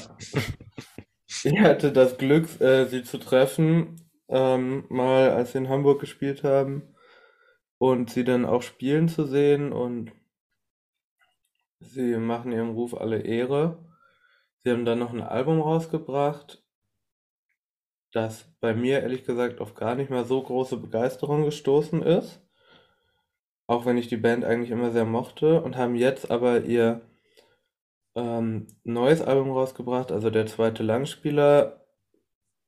Und hatte bei mir auch schon so eine gewisse Erwartungshaltung ausgelöst. Ich kann gar nicht so genau beschreiben, warum, aber irgendwie habe ich mir schon gedacht, dass das ein Album wird, das mir besser gefallen wird. Und das ist eingetreten. Ich kann ja schon einfach, mache ich jetzt ja meistens, ne, einfach schon mal sagen, dass ich das Album sehr, sehr, sehr gerne mag und ähm, sehr positiv überrascht bin irgendwie von den Entwicklungen, die die Band gemacht hat, die sich zum ersten dann angekündigt haben durch äh, Musikvideos und vor allem das erste Musikvideo von ähm, Guided by Angels, was schon so ein Titel ist irgendwie, den ich mega geil fand irgendwie. Und ähm, dann so ein super stylisches, cooles Musikvideo und dieser Song, der echt nochmal so ein neues äh, Kapitel fast einläutet, irgendwie für den Sound, der jetzt echt krass weiterentwickelt wurde. Und in meiner, also in meinen Augen sehr zum Positiven. Hattest du, hörst du schon länger diese Band? Ja, ich habe die auch bei den ersten EPs mitbekommen und fand es überraschend, weil die damals schon, schon mit den ersten Veröffentlichungen ganz schön gehypt wurden. Irgendwie im NME, diese, dieses Musikmagazin, hat die irgendwie so als one of the top bands to watch in 2019 oder irgendwie sowas äh, deklariert, Ja. wo die erst. Wobei, äh, glaube ich, NMI so bekannt dafür ist, am inflationärsten mit sowas umzugehen. Ah Ja, siehst du mal, aber anscheinend lagen die zumindest richtig darin, dass die ja dann tatsächlich steil gegangen sind, beziehungsweise vielleicht haben sie das auch mit verschuldet. Ähm, ja, genau. Äh, ich habe das ein bisschen verfolgt. Das Album davor ist auch ein bisschen an mir vorbeigerauscht. Äh, und jetzt mit dem Feature mit Sleaford Mods waren die dann wieder zurück auf meinem Schirm. Und mit Viagra Boys. Ja, klar, natürlich. Vielleicht hat das ja auch die äh, Erwartung hochgeschraubt bei uns oder so. Ja, Das waren ja auch so Highlights auf den jeweiligen Alben der genannten. ja, vor allem das mit Sleaford Mods, das war echt ein mega Song. Ja.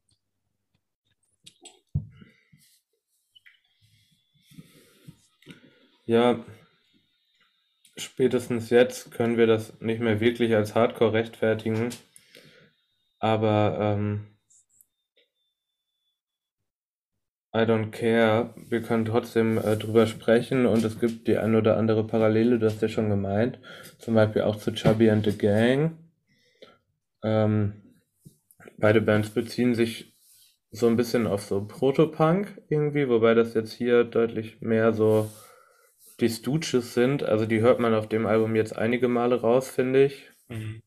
Und ähm, ansonsten wird das jetzt relativ interessant hier, weil das ähm, ähm, bei den ersten Veröffentlichungen noch ziemlich straighter Garage Punk war irgendwie und teilweise auch noch eher mit so Schweinerock, Hardrock Anleihen.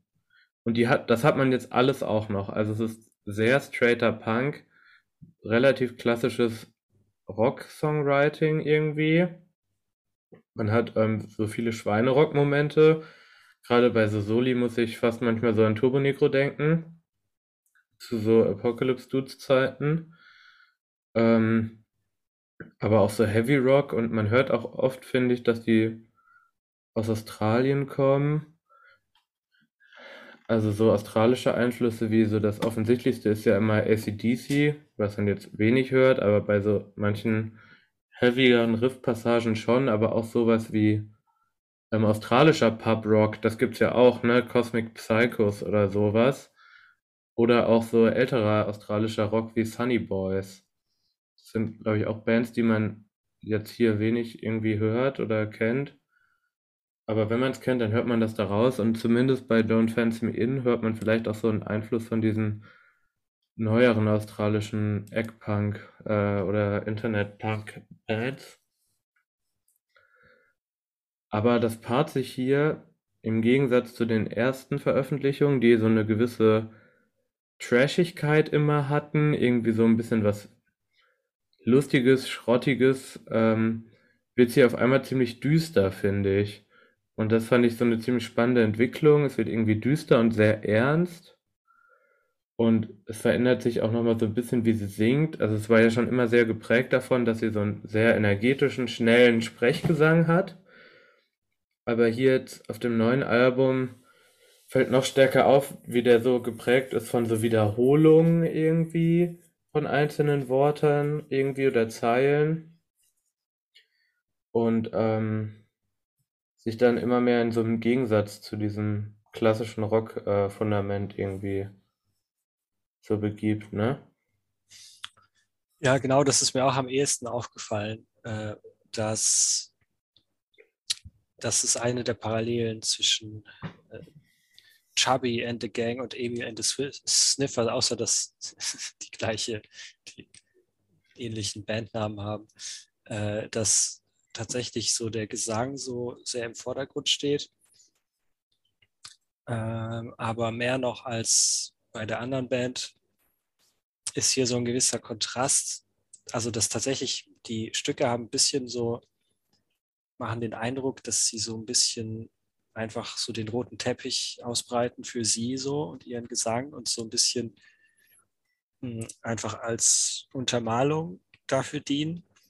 Aber das täuscht, weil zugleich sind die, sind das vollwertige, krass durchkomponierte Punkrock mit Betonung auf Rocksongs, die ähm, ja ein wirklich gutes, durchdachtes Riffing die ganze Zeit haben.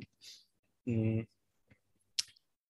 Ja, und das ist irgendwie ein interessanter Effekt, weil also man kennt es ja, so Bands, die so repetitive ähm, Hintergrund, rhythmische Hintergrundmusik machen, über die sich dann bestimmter Gesang irgendwie ausbreiten kann, wie, wie halt weil wir die jetzt schon genannt haben, Viagra Boys zum Beispiel, das erste Album gerade. Und hier ist es halt nicht so. Hier sind die, die Songs halt so halt klassisch durchkomponiert und so und haben halt auch ähm, Strophe, Refrain Charakter und so. Und trotzdem hat man den Eindruck, dass die so ein bisschen, ja, dass, dass sie immer noch so die die Hauptrolle spielt in dem ganzen Ding. Ja, also zu den Songs noch, also zu der äh, vor allem Gitarrenarbeit, das ist echt auch sehr liebevoll irgendwie, ne? Da steckt irgendwie so eine Liebe drin, auch zu noch so, ja, auch so, so Riffings, die jetzt so ein bisschen aus der Mode gekommen sind. Also ich denke auch wieder an die Stooges, aber dann schon eher sowas wie Search and Destroy irgendwie, was dann ja auch schon so ein bisschen dicker aufgetragen ist irgendwie und so ein bisschen aus der Mode gekommen ist, was hier aber total gefeiert wird irgendwie und auch wirklich mit so einem fetten Gitarrensound und nicht mit so einer dünnen Produktion oder sowas. Und ähm, auch wenn der Gesang jetzt dann eben total an eben irgendwie Post-Punk-Bands irgendwie so erinnern mag, ist das echt ein cooler Kontrast. Und ähm, ich hatte auch oft so erst bei den Songs so gedacht, so, hm, irgendwie das, so, das Riff kennt man irgendwie von der Art her oder so, aber es ist, es sei irgendwie langweilig so ein bisschen oder nicht so kreativ, aber es wird halt irgendwie mega geil vorgetragen, alles irgendwie. Es ist halt extrem energetisch auch irgendwie und am Ende packt es mich dann doch immer total irgendwie. Und das hat mich total beeindruckt, weil irgendwie jetzt gerade jetzt zu so einer Zeit, wo ich halt persönlich, aber auch insgesamt ähm, viele Leute, glaube ich, mehr irgendwie auch Bands hören, die eine dünne Produktion haben oder so, irgendwie, diese Post-Punk-Geschichte hatten wir ja oft, ähm, fällt das da so ein bisschen raus und habe mich dann aber auch wieder total eingeholt.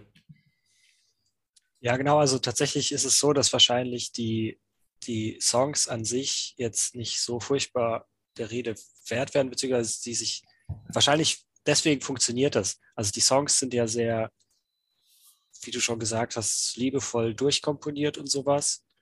Und trotzdem nicht so auffallend, dass sie den Gesang irgendwie äh, überdecken würden mit ihrer Präsenz oder sowas. Und gerade, dass die so ein bisschen so ein bisschen altbacken klingen oder man immer wieder denkt, oh, okay, so dieses Hard, Hardrock-Riff habe ich schon mal gehört oder jetzt dieser Übergang zu einem Rock'n'Roll-Riff ist irgendwie jetzt äh, gerade diese, diese leichte Berechenbarkeit davon äh, macht es möglich, dass, dass das halt funktioniert mit diesem krass präsenten Gesang, der ja die ganze Zeit sich so in den Vordergrund drängt. So. Und, aber das verleiht der ganzen Sache auch seinen Reiz, weil, weil es eben vielschichtiger ist, als man im ersten Moment denkt und es auch musikalisch echt viel zu entdecken gibt einfach. Ähm, ja, und was, ja, was du gesagt hast, genau mit diesem, das ist, das ist sowas, was diese beiden, also äh, Chubby und Emil jetzt irgendwie so verbindet, ist das halt, also beides sind ja Bands, die auf so ein großes Publikum schielen, jetzt im Vergleich zu, zu diesen undergroundigen Eggpunk- und Post-Punk-Geschichten, sind das ja schon Bands, die, die ankommen und die auch ankommen wollen irgendwie und die, die so so ja schon sehr flashy sind irgendwie in ihrer Art. Und ja, das in gewisser Weise, da kommt auch so eine gewisse Spannung zu diesem ganzen Hardcore-Ding äh, ins Spiel. Weil so sehr ich Hardcore-Punk mag, hat ja Hardcore-Punk ein bisschen Punk als Partymusik ein bisschen ruiniert, oder? Weil äh, ja, ja. Zu, zu, so schnellen Songs kann man halt nicht tanzen, sondern man muss halt eben moschen oder zappeln oder sowas. Und lange Zeit war das halt so die dominierende Form von, von Punk, der zumindest irgendwie relevant war. Und dadurch hat sich dann diese Gegenentwicklung ergeben, dass es plötzlich diese Garage-Punk-Bands überall wie Pilze aus dem Boden gesprossen sind, die halt so ein bisschen das andere Extrem gemacht haben und halt so super tanzbar waren, meistens nicht wirklich äh, aggressiv, keinen wirklichen politischen äh, Ärger, kein Sendungsbewusstsein hatten, sondern eher sozusagen so in der Punk-Szene, weil oftmals spielen dann diese Garage-Punk-Bands ja auch dieselben Venues und sowas wie, äh, wie die Hardcore-Bands und decken sozusagen die anderen Bedürfnisse der Crowd ab. So auch, dass man auch einfach mal gut abgehen kann, tanzen und, und sowas. Und das fand ich jetzt eigentlich gerade an diesem Doppel äh, dieser beiden Alben eigentlich eine coole Entwicklung zu sehen, dass es jetzt also Punkbands gibt, die schon so in your face spielen und auch wütend sind und auch grölen und schreien, aber oder auch halt eben auch politisch äh, in der Punk-Tradition stehen und irgendwie relevante Messages haben und Sachen anprangern, die schieflaufen und sowas. Aber ähm, die trotzdem halt so als Partybands funktionieren. Und, äh, und eben nicht auf so eine verwaschene Garage-artige Art. Also ich weiß nicht, das mag schockierend kommen, aber ich fand ja immer diese krasse Dominanz von Garage Punk in, in der Szene immer ein bisschen äh, merkwürdig so. Oder hatte ich oft den Drang, mich ein bisschen rauszunehmen und bin dann beim anderen Extrem gelandet, was dann eben halt Hardcore-Punk war. So. ähm, ja, so, so reagiere ich auf jeden Fall auf diese neue Entwicklung. Das ist witzig. Ich mache ja jetzt persönlich, wenn ich Musik mache, habe ich ja quasi angefangen mit so Garage Punk, der anfangs auch noch so richtig äh, 60er-mäßig war sogar und so surfy teilweise sogar so Instrumental Surf und ähm, aber halt schon in so einem DIY-Umfeld äh, und dann spielt man ja zwangsläufig immer mit ähm, mit Punkbands irgendwie oder sehr oft. Und da habe ich früher voll oft gedacht, so, dass die das bestimmt voll scheiße finden. Und habe dann immer wieder die überraschende Erfahrung gemacht, dass die dann meinten, dass sie das eigentlich viel geiler finden und eigentlich viel lieber so Musik machen wollen würden. Und dann meinten die immer so, ja, eigentlich wollten wir auch Garage machen, aber irgendwie kommt dann immer so Punk raus. also das habe ich wirklich mehrfach erlebt. Oder auch oft so, ich höre gar keinen Punk.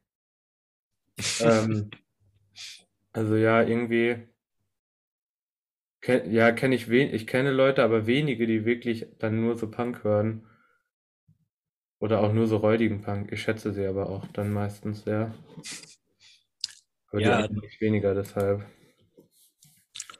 Ja, das stimmt. Also das erkenne ich auch an meinem eigenen Musikkonsum, dass das so ein bisschen getrennte Wege geht und dass äh, man eigentlich so auf die räudigen Sachen steht, aber das ist halt nicht in jedem Moment halt angebracht, sogar in relativ wenigen Momenten. Und dann braucht man auch andere Sachen. Ähm, ja, und das schien alles so ein bisschen getrennt zu sein und hat, vielleicht gibt es auch deswegen diese komischen Extreme, dass dann äh, Bands dann so in diese Ironie kippen und sowas und extra räudig sind oder extra poppig und sowas. Und, äh, ja, das, diese beiden Bands sind irgendwie auf eine angenehme Art so bodenständig, tanzbar und trotzdem aggro, Ja, voll. was uns vielleicht auch zu den Texten führt. Ich wollte gerade sagen. Da, das wollte ich nämlich unbedingt noch loswerden, dass ich super äh, Fan bin von den Texten jetzt auf dem Album. Ähm, die mich vorher so mir so ein bisschen egal waren bei der Band. Und jetzt ähm, finde ich die aber mega irgendwie, ähm, weil da steckt übelst viel drin. Also zum einen hat man da so einen ähm, Widerspruch, weil die zum einen so sehr persönlich sind und super ehrlich irgendwie, was jetzt auch gar nicht mehr so üblich ist eigentlich in Punkmusik jetzt gerade, auch in so welcher, die irgendwie viele Leute ansprechen soll vielleicht. Ähm, also so offen, so auch so bis zur Schmerzgrenze könnte man sagen. Und gleichzeitig ist es halt auch sehr ähm, politisch irgendwie und dann auch eher so allgemein als persönlich. Das sind so zwei Pole und dann hat man noch auf so einer eher ähm, Form als Inhaltebene, dass es so zwischen so extrem konkreten und dann wieder so total expressiven ähm, Polen irgendwie auch schwankt. Und was jetzt das Politische angeht, ist ähm, am besten der Song Capital zu nennen, wo sie auch wirklich ähm, darüber singt, dass sie jetzt erst äh, quasi angefangen habe, ähm, sich mit Politik auseinanderzusetzen, beziehungsweise darüber zu lernen. Und dann ähm, holt sie halt zu so einem äh, Rundumschlag aus, irgendwie. Ähm, es geht um Sexismus und um. Es gibt so einen Blog, wo es ähm, darum geht, ähm, dass in Australien die ähm, Aborigine Kinder ähm, entführt wurden und so. Es geht um sowas, es geht um Kapitalismus, es geht auch sogar ähm, um den Klimawandel. Das klingt jetzt, wenn ich mir das gerade so anhöre, wie ich rede, so ein bisschen blöd, aber es ist mega ähm, gut gemacht. Und ähm, geht halt immer um so Widersprüche und dann kommt sie halt immer wieder so dazu, ob es am Ende nur Kapital ist. Ich weiß nicht, ob man das jetzt auf Deutsch irgendwie sogar auf so einen Bourdieu'schen Sinn oder so beziehen kann, braucht man aber auch nicht. Ähm, dann auf der anderen Seite haben wir dann halt ähm, hier so ein konkretes Beispiel, das ich noch auch voll der geile Song ist Knifey. Der klingt, der erinnert mich so an ähm, Gimme Danger. So ein bisschen, auch von den Stooges. Und ähm, da geht es halt um äh, Rape Culture und ähm, darum, dass sie halt immer ein Messer dabei hat. Und ähm, ist aber irgendwie, finde ich es cool, weil es ähm, nicht nur in so eine Opferrolle verfällt, aus zwei Gründen. So das Offensichtliche ist, dass natürlich irgendwie sowas ähm, Empowerndes hat, sicherlich irgendwie zu sagen, dass sie halt irgendwie bewaffnet ist, irgendwie und stark. Aber andererseits geht sie halt auch sprachlich irgendwie damit um und ähm, bezeichnet sich dann selbst immer wieder als Monster. Und so ein bisschen so dieses Phänomen, dass man so oder so falsch macht irgendwie. Also wenn sie einfach so heimgeht, ist sie in Gefahr. Wenn sie sich wehrt, ist sie ein Monster. Was irgendwie sprachlich voll cool umgesetzt wird. Und das absolute Highlight ist Guided by Angels. Also weil die Single hat mich geflasht, das ist der Opener vom Album und es ist der mega Song einfach, weil erst dieser Titel Guided by Angels. Wer kommt auf so einen Titel irgendwie von Engeln geleitet? Aber es ist halt Guided by Angels, they're not heavenly. Und es sind halt eigentlich Dämonen, aber das Geile ist halt, dass sie halt die einzelnen Worte immer wiederholt und dann halt auch negiert wiederholt, bis man halt sich total verliert da drin. Und ähm, dann auch so gefühlt so assoziativ so Themen wechselt eben von Heavenly zu Energy, was ja irgendwie auch dann wieder das Album selbst beschreibt. Energy is her currency, also alles, was sie hat, irgendwie auch. Und ähm, dadurch, dass sie permanent wiederholt und negiert und hin und her, wird es halt irgendwann zu so einem Brei, der halt irgendwie so eine Zerrissenheit, das ist so ein bisschen Klischee, aber ich bin total äh, beeindruckt davon, wie der das irgendwie äh, rhetorisch einfach wiedergibt. Und da hat dann auch das Albumcover Sinn gemacht hat für mich was irgendwie so zermatschte Gesichter sind. Also ihr Gesicht zermatscht, so mehr oder weniger als Comic. Und das ist echt so eine düstere Wendung, die mich irgendwie mega beeindruckt hat. Einfach. Und ähm, ja, total geflasht. Ja, ja, und wir waren uns irgendwie auch beide einig, dass, dass das doch äh, gerade im Vergleich zu dieser bierseligen Schunkeligkeit ja doch wieder schon klarer Winner ist, gerade jetzt im direkten Vergleich der beiden Alben. Äh, aber ja, das ist halt so eine Sache, weil du meintest ja gerade, dass du bei Chubby and the Gang ja eigentlich gerade angenehm fandst, dass die so ein bisschen locker sind und ähm, eben das Düstere so ein bisschen droppen. Und hier ist aber so der andere Move eigentlich gerade das, was der Band so Relevanz verliehen hat. Ne?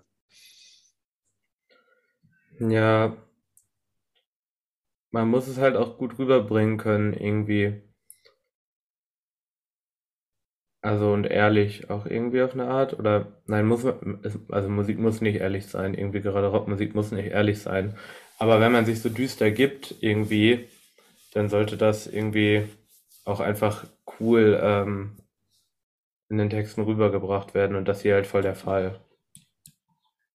Ja, man hat schon den Eindruck, dass die tatsächlich diese Band so in ihre Rolle eingewachsen ist, so als Aushängeschild ja, von Releva also von, von Punkmusik, die jetzt irgendwie eine gewisse Reichweite hat und dass man sich da jetzt nicht mehr damit abfindet, einfach lustige äh, Absturz Partymucke zu machen und Iggy Pop mäßige Live-Shows und Edginess, sondern dass man irgendwie das jetzt auch nutzt, um ja, ja, um halt halt was rüberzubringen. So. Äh, nicht, dass ja. das man, nicht, dass man das müsste, aber es steht so einer Band auf jeden Fall sehr gut zu Gesicht, das, das gemacht zu haben und diese Entwicklung durchgemacht zu haben. Voll. Ich will auch echt nicht in so einen Authentizitätstalk verfallen, aber wenn Bands so düstere Mucke machen, ist es geil, wenn es Substanz hat und nicht irgendwie so ein ähm, ja, man, also macht, man, man macht halt so Mucke-Ding ist irgendwie. Man kann das ja an diesem Messer-Ding ganz gut irgendwie klar machen, an diesem Symbol des Messers, von dem ja viele Punk-Menschen irgendwie so, so eine Obsession haben. Ich weiß gar nicht, wie viele Messer, äh, wie viele Leute ich kenne, die Messer tätowiert haben und sowas. Das ist immer so eine, so eine, so eine Tough Guy-Fantasie irgendwie. Natürlich trägt niemand wirklich ein Messer mit sich rum.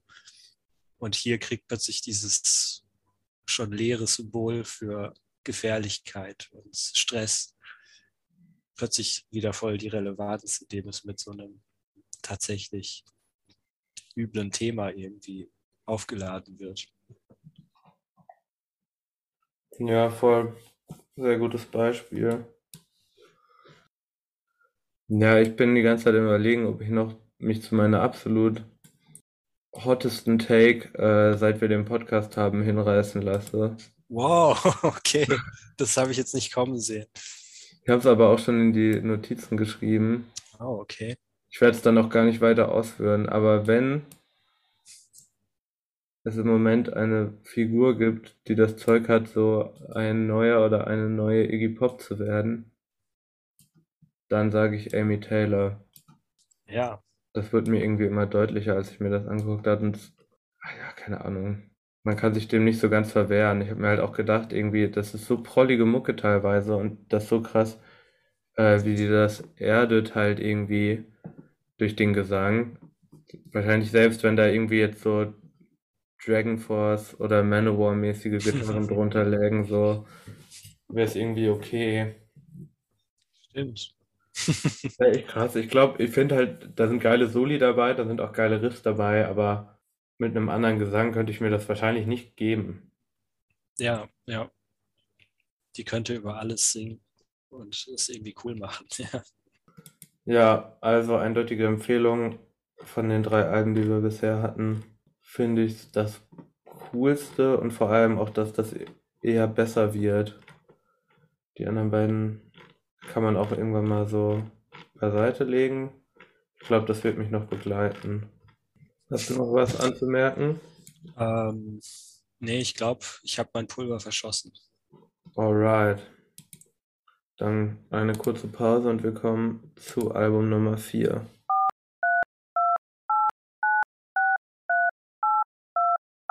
Wir sind ein letztes Mal zurück für das vierte Album heute. Wir versuchen uns uns einem Untergrundphänomen Phänomen anzunehmen. Die Band Heavy Metal, Band in Anführungszeichen, mit ihrem neuen Album 5. Album in Anführungszeichen. Album 5 in Klammern V, äh, römisch, ne? Live at the Gas Station Fighting the Devil. Ziemlich nicer Name. Ähm, und so viel vorweg. Es ist kein Live-Album und wurde ziemlich wahrscheinlich auch nicht in einer Tanke aufgenommen. Kein Live-Album alleine schon deshalb, weil es von dieser Band keine ähm, Konzerte gibt. Vielleicht, weil es auch gar keine richtige Band ist. Es ist so ein bisschen so eine Meta-Betrachtung irgendwie auf das Konzept Rock'n'Roll Band, das, soweit ich weiß, aber ich bin mir nicht ganz sicher, von zwei Menschen betrieben wird, von denen einer, da bin ich mir sicher, Robert Pavlicek aus Wien ist, den man als Tausendsasser bezeichnen mag, der diverse Bands hat, von denen man vielleicht manche kennt, zum Beispiel Schiach oder Muscle Barbie, Needle Exchange, der aber auch ähm, Klangkunst macht und so Noise-Installationen und bildender Künstler ist und so.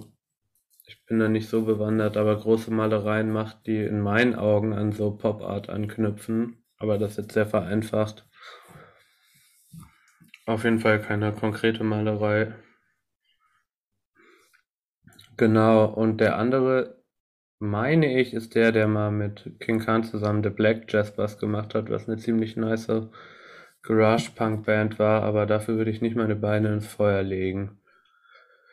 Ähm, es gibt jetzt schon eben, wie gesagt, fünf Alben in dieser Konstellation, die in einem Corporate Design daherkommen. In der Regel sind die einfarbig weiß oder in einer anderen Farbe mit so einem Stempel quasi drauf, der immer derselbe ist und dann manchmal noch so ein anderes stempelartiges, ähm, Emoticon-artiges ähm, Bild dabei.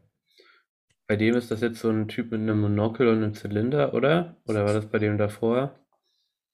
Ist einfach so ein stilisiertes Gesicht mit einem Schnurrbart oder so. Ja, okay. Bei einem war es auch einfach so ein Fisch, der aussieht wie aus so einer Angelzeitung oder Ja, so. sonst, ist, sonst sind es immer irgendwelche Tiere. Ein Känguru, ein Hund, eine Kuh, Fisch und eine Schlange haben wir hier. Genau.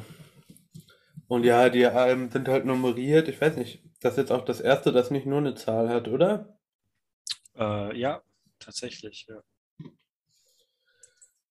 Werden sie schwach? Ähm, wir wissen es nicht. ja, und es ist, ja, Nee, sag ruhig. ja, also das Album ist ja auch insofern exponiert, als dass es jetzt das erste ist, was bei dem Label Total Punk aus den USA rausgekommen ist. Was irgendwie so eine Art Running Gag zu sein scheint, weil auf einer EP haben oder auf einem der Alben, ich weiß gerade nicht, haben Heavy Metal noch dieses Lied gehabt, Too Sick for Total Punk, wodurch sie vielleicht entdeckt wurden von Total Punk, wer weiß. Aber Total Punk ist ja, kann man das als so eine Art von Punk-Gourmet-Label oder so bezeichnen, die so äh, relativ, äh, ja, die zum Beispiel oftmals die Bands, die da rauskommen, da gibt es nicht so viel im Internet zu hören und alles ist eher so über, über Schallplattenvertrieb geregelt. Ja, das ist schon so ein sehr feines, So ein arrogantes, bisschen arrogantes. kura kuratiertes, Genau. kuratiertes äh, Garagenpunk-Label, das Das sich mit Mysterien umgibt.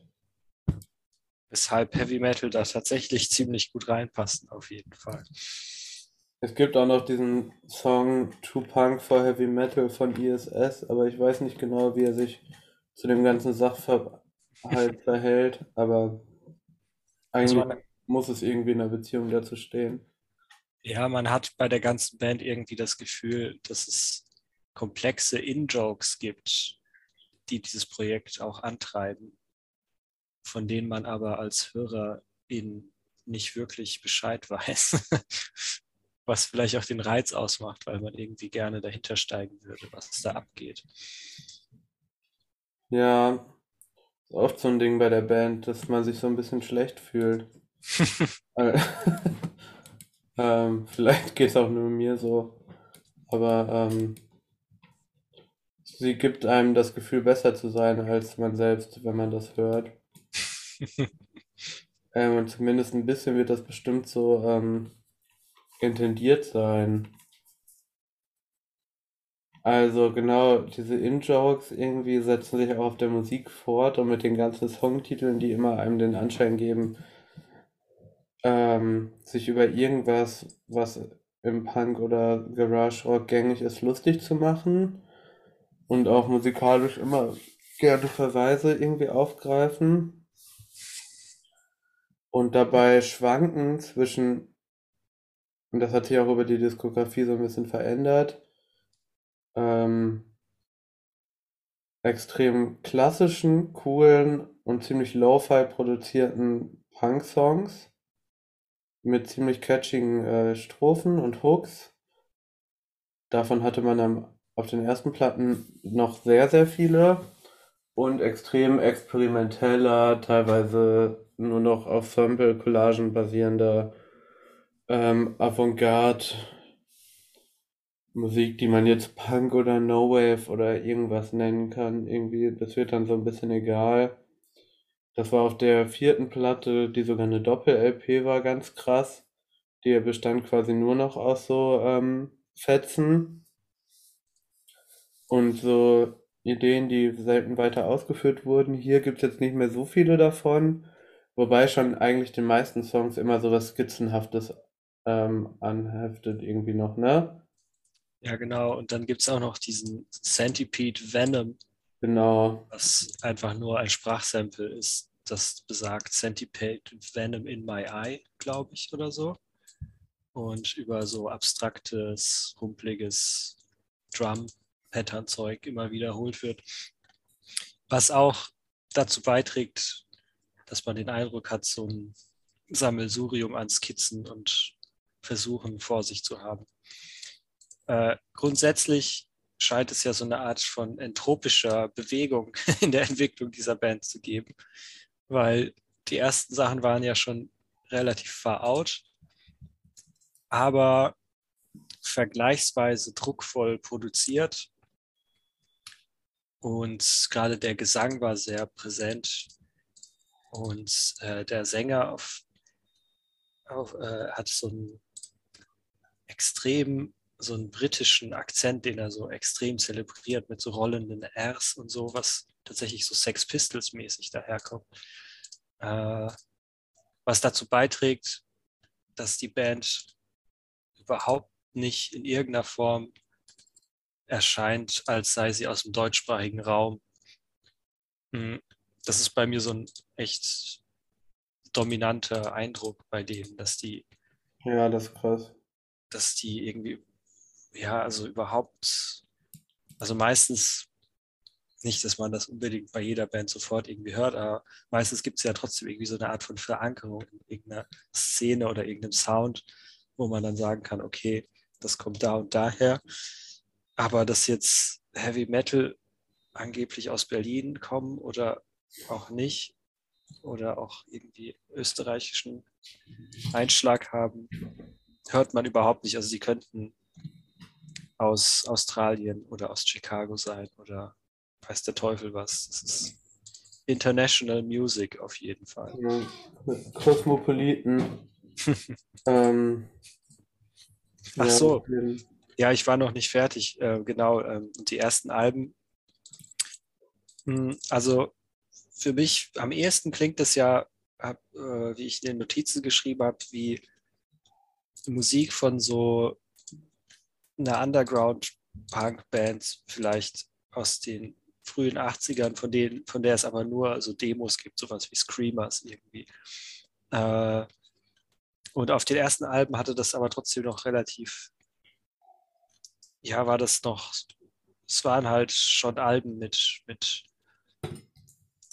catching Songs und so und die, die man auch so als Album irgendwie durchhören konnte und äh, später schon, wie du schon gesagt hast, mit diesem mit diesem vierten Album, das dann so aus zersplittert dann in so Fetzen und experimentelle Teile, die vorher auch immer schon wieder da, da waren, irgendwie, dass plötzlich so, so komische Elektrobeats statt einem Schlagzeug verwendet wurden oder so. Aber dann auf dem vierten zersplittert das immer mehr. Und das fünfte hat zwar wieder mehr normale Songs, aber die wirken alle wie im Proberaum kurz so hingerotzt irgendwie. Ähm, manche von denen haben auch irgendwie nur so, so ein Riff und schleppern dann irgendwie so aus. Andere sind ein bisschen äh, ja, klassischer abgerundet, aber trotzdem, ja, wenn jemand Demo draufschreiben würde, wird es auch immer noch richtig klingen. Und genau, das heißt, die Band äh, zerfasert so ein bisschen so über die Alben hinweg. Was insofern witzig ist, als das Album jetzt, das fünfte, eigentlich ja deren äh, Durchbruchalbum sozusagen sein müsste, was auch immer das heißt, in, auf, in dem Maßstab. Aber immerhin Total Punk und so und äh, Prestige-Label und sowas. Und da gibt es aber keinerlei Gestus, dass man jetzt versucht, irgendwie zu zeigen, was man kann oder so. Eher im Gegenteil. der Gesang ist komisch leise und irgendwie im Hintergrund im Vergleich zu den früheren Sachen. Ja, es ist alles sehr hingeworfen. So. Ja, also es hat auf jeden Fall absolut diesen Charakter von so einem Zwischentür- und Angel-Album irgendwie und ich finde, die Qualität der Songs nimmt auch übers Album ab, weil ich finde zum Beispiel, also die ersten drei ähm, Lieder finde ich halt mega geil. Irgendwie. Und dann wird es aber irgendwie auch deutlich langweiliger ähm, über den Verlauf des Albums. Und ich frage mich so ein bisschen, man ist da so ein bisschen außen vor und begibt sich auf ganz dünnes Eis, wenn man das irgendwie einschätzen möchte und bewerten weil ich so hin und her gerissen bin zwischen so, ist das eine bewusst gewählte Ästhetik oder ist das irgendwie von den Umständen diktiert durch so ein ähm, ähm, vielleicht fast sogar neoliberal ähm, verinnerlichtes, äh, viel Projekte, ähm, viel machen irgendwie und immer einfach machen und es ist nicht schlimm, wenn es irgendwie nicht ähm, ausgearbeitet ist, dass dann durch so einen ähm, Lo-Fi-Sound ähm, sich rechtfertigt. Weißt du, was ich meine? Man hat auf jeden Fall hier Songs, die sich leisten können irgendwie, weil es ist einfach ziemlich cool und man kann sich dem auch nicht so ganz entziehen. Aber ich frage mich dann schon noch ein bisschen, ob also ob es ein richtiges Ende auch nicht vielleicht geil gewesen wäre für die Songs. Ja, also schon relativ steile These, dass du das mit so einem neoliberalen Mindset irgendwie in Verbindung bringst. Ich auch schon gefragt, ob ich das gleich bereue. Aber ja, ich glaube, ich weiß ein bisschen, wo du herkommst, weil wir hatten ja vor kurzem zum Beispiel äh, das Review über Haiti, die ja immer Lieder rausballert und sich so krass diesem Imperativ anpasst, dass man heutzutage als Popkünstler alles fluten muss mit Singles und so, äh, um irgendwie wahrgenommen zu werden. Aber das ist ja hier irgendwie was ganz anderes. Und ich dachte auch immer, dass es eine Art, also es ist etwas, was, was Punk oder so eine Punk-Haltung immer noch beiträgt zur heutigen Musiklandschaft, dass man eben ja sich verwehrt, Dinge gut oder auszuarbeiten oder so richtig zu machen, in Anführungsstrichen, und trotzdem eine gewisse Wirkung entfaltet, eine gewisse Reichweite entfaltet. Und ja, also eigentlich ist Heavy Metal da ein ziemliches Kunststück gelungen, weil die, also die, ja, die können ja, also es sind ja keine schlechten Musiker, es sind off offensichtlich inspirierte Menschen, denen es nicht schwerfällt, Song für Song rauszuballern. Äh, aber ja, genau, aber die haben es irgendwie geschafft, so eine Art von nicht erreichen dessen, was man von ihnen erwarten würde oder so, zum Zentrum ihres Bandkonzepts zu machen. Also dass es irgendwie am Ende immer so ein bisschen unbefriedigend bleibt und man denkt, ah, dieser Song, hätten die den nochmal aufgenommen, wäre der viel geiler geworden. Oder irgendwie, ja. da, da, hätten sie irgendwie noch einen Riff einbauen können, dass die Sache abrundet oder so. Das machen die aber nicht. Und trotzdem haben sie sich so eine Mystique äh, geschaffen, die das halt gerade zum, zum Vorteil erhebt. Und ich finde das schon, also wie du schon gesagt hast, das hat so was Arrogantes und man fühlt sich immer ein bisschen verspottet als Hörer. Aber grundsätzlich finde ich das spannend und ja, beeindruckend, dass die das so geschafft haben. Also es ist ja immer noch ein, also die Bekanntheit, die die haben, ist ja immer noch sehr marginal und beschränkt sich auf äh, Fans von solchen Seltsamkeiten. Aber ich beobachte das auf jeden Fall mit Spannung so. Ja, das ist ja auch durchaus was sehr Attraktives. Ich stimme dir da auch mit einem zu, dass mit dem Neoliberalismus ist auch so aus eigener Erfahrung so ein bisschen. Ich frage mich manchmal, ob das irgendwie so ein Ding wird, dem man, wenn man Musik macht, irgendwie unterbewusst so ein bisschen verfällt.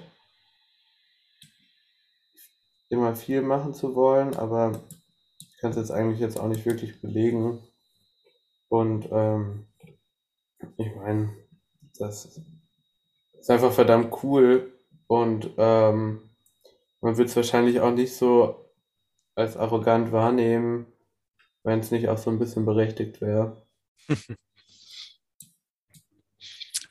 Ja, also man hat den Eindruck, die sitzen auf recht großen Coolness-Reserven und recht großen Kreativitätsreserven und lassen einen nur so ein bisschen die Spitze des Eisbergs oder so sehen. Und ja, das, das wirkt halt irgendwie. Also ich weiß auch gar nicht, das ist jetzt keine Band, die ich irgendwie regelmäßig höre oder so. Äh, weil die sich dem ja auch irgendwie entzieht. Also. Es gibt einem schon auch so das Gefühl, dass sie das nicht sein wollen. Ja, genau. Also allein dieses, dieses Corporate Design, in dem diese Alben erscheinen, ist wie, als wäre es so ein normiertes Produkt, wie so eine Dose, wo einfach immer so, so ein Kilo Songs drin ist oder so. Ja, also heute gibt es wieder Heavy Metal. Genau, genau. Und, und äh, dass die Sachen auch einfach so durchnummeriert sind. Das könnte sich so tendenziell ins Unendliche ziehen. Einfach so 100 Alben von Heavy Metal. Äh, immer mit, dem, mit diesem Stempel drauf.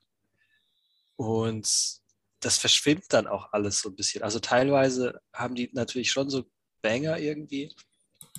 Den Song Schweinebastard zum Beispiel, von denen habe ich ziemlich, ziemlich viel gehört und fand ihn sehr lustig. Oder Ben Kingsley. Ah, ja, ja. Ähm, Hacked by the Russians. ja, es, es ist immer witzig und, und äh, hat auch mitunter coole Ideen und, und Klangexperimente drin. Mhm.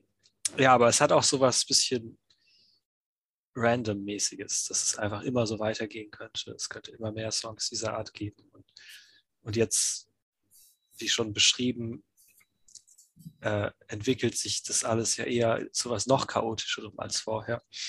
Mhm. Und genau, deswegen, es ist halt schon ein weirdes Konzeptexperiment in so einem Underground-Kontext, was man auch erst so nach und nach checkt, weil im Grunde sind die meisten Songs ja schon auf einem recht klassischen Punk, Rock'n'Roll-Fundament äh, irgendwie gebaut und sowas. Und dann kommen diese schrillen äh, Lo-Fi-Cities dazu.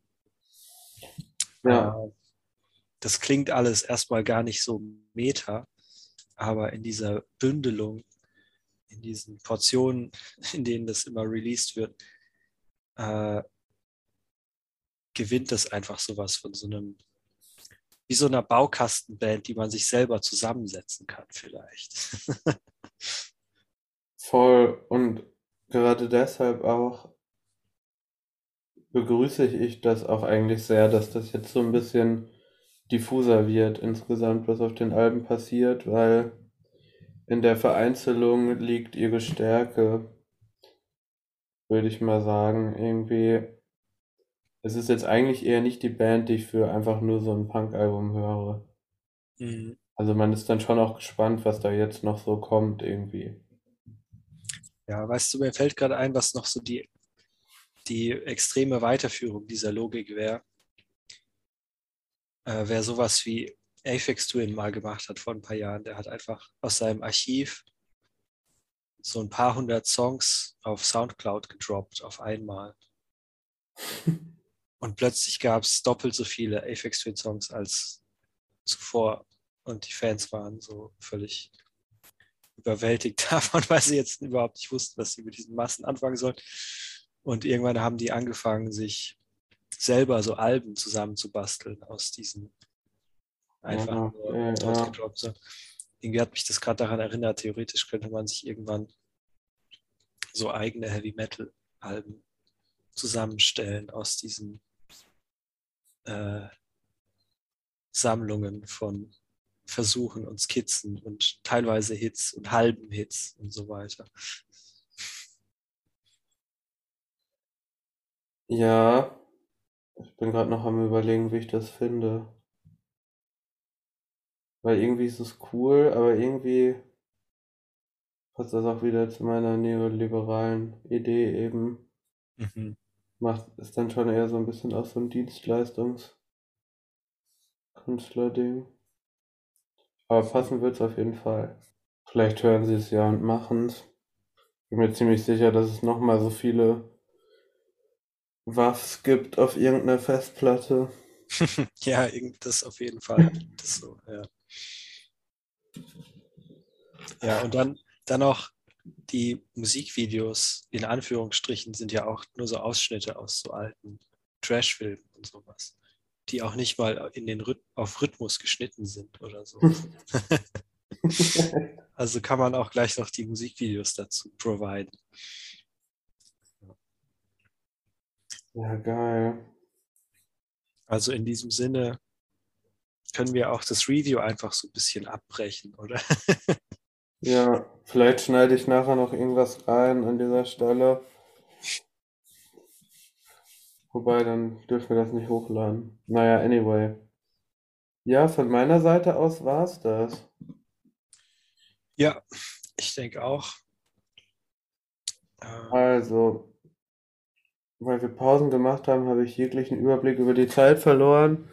Ich freue mich über alle, die es soweit geschafft haben und ermutige euch hiermit, uns Feedback zu geben. Gute Nacht.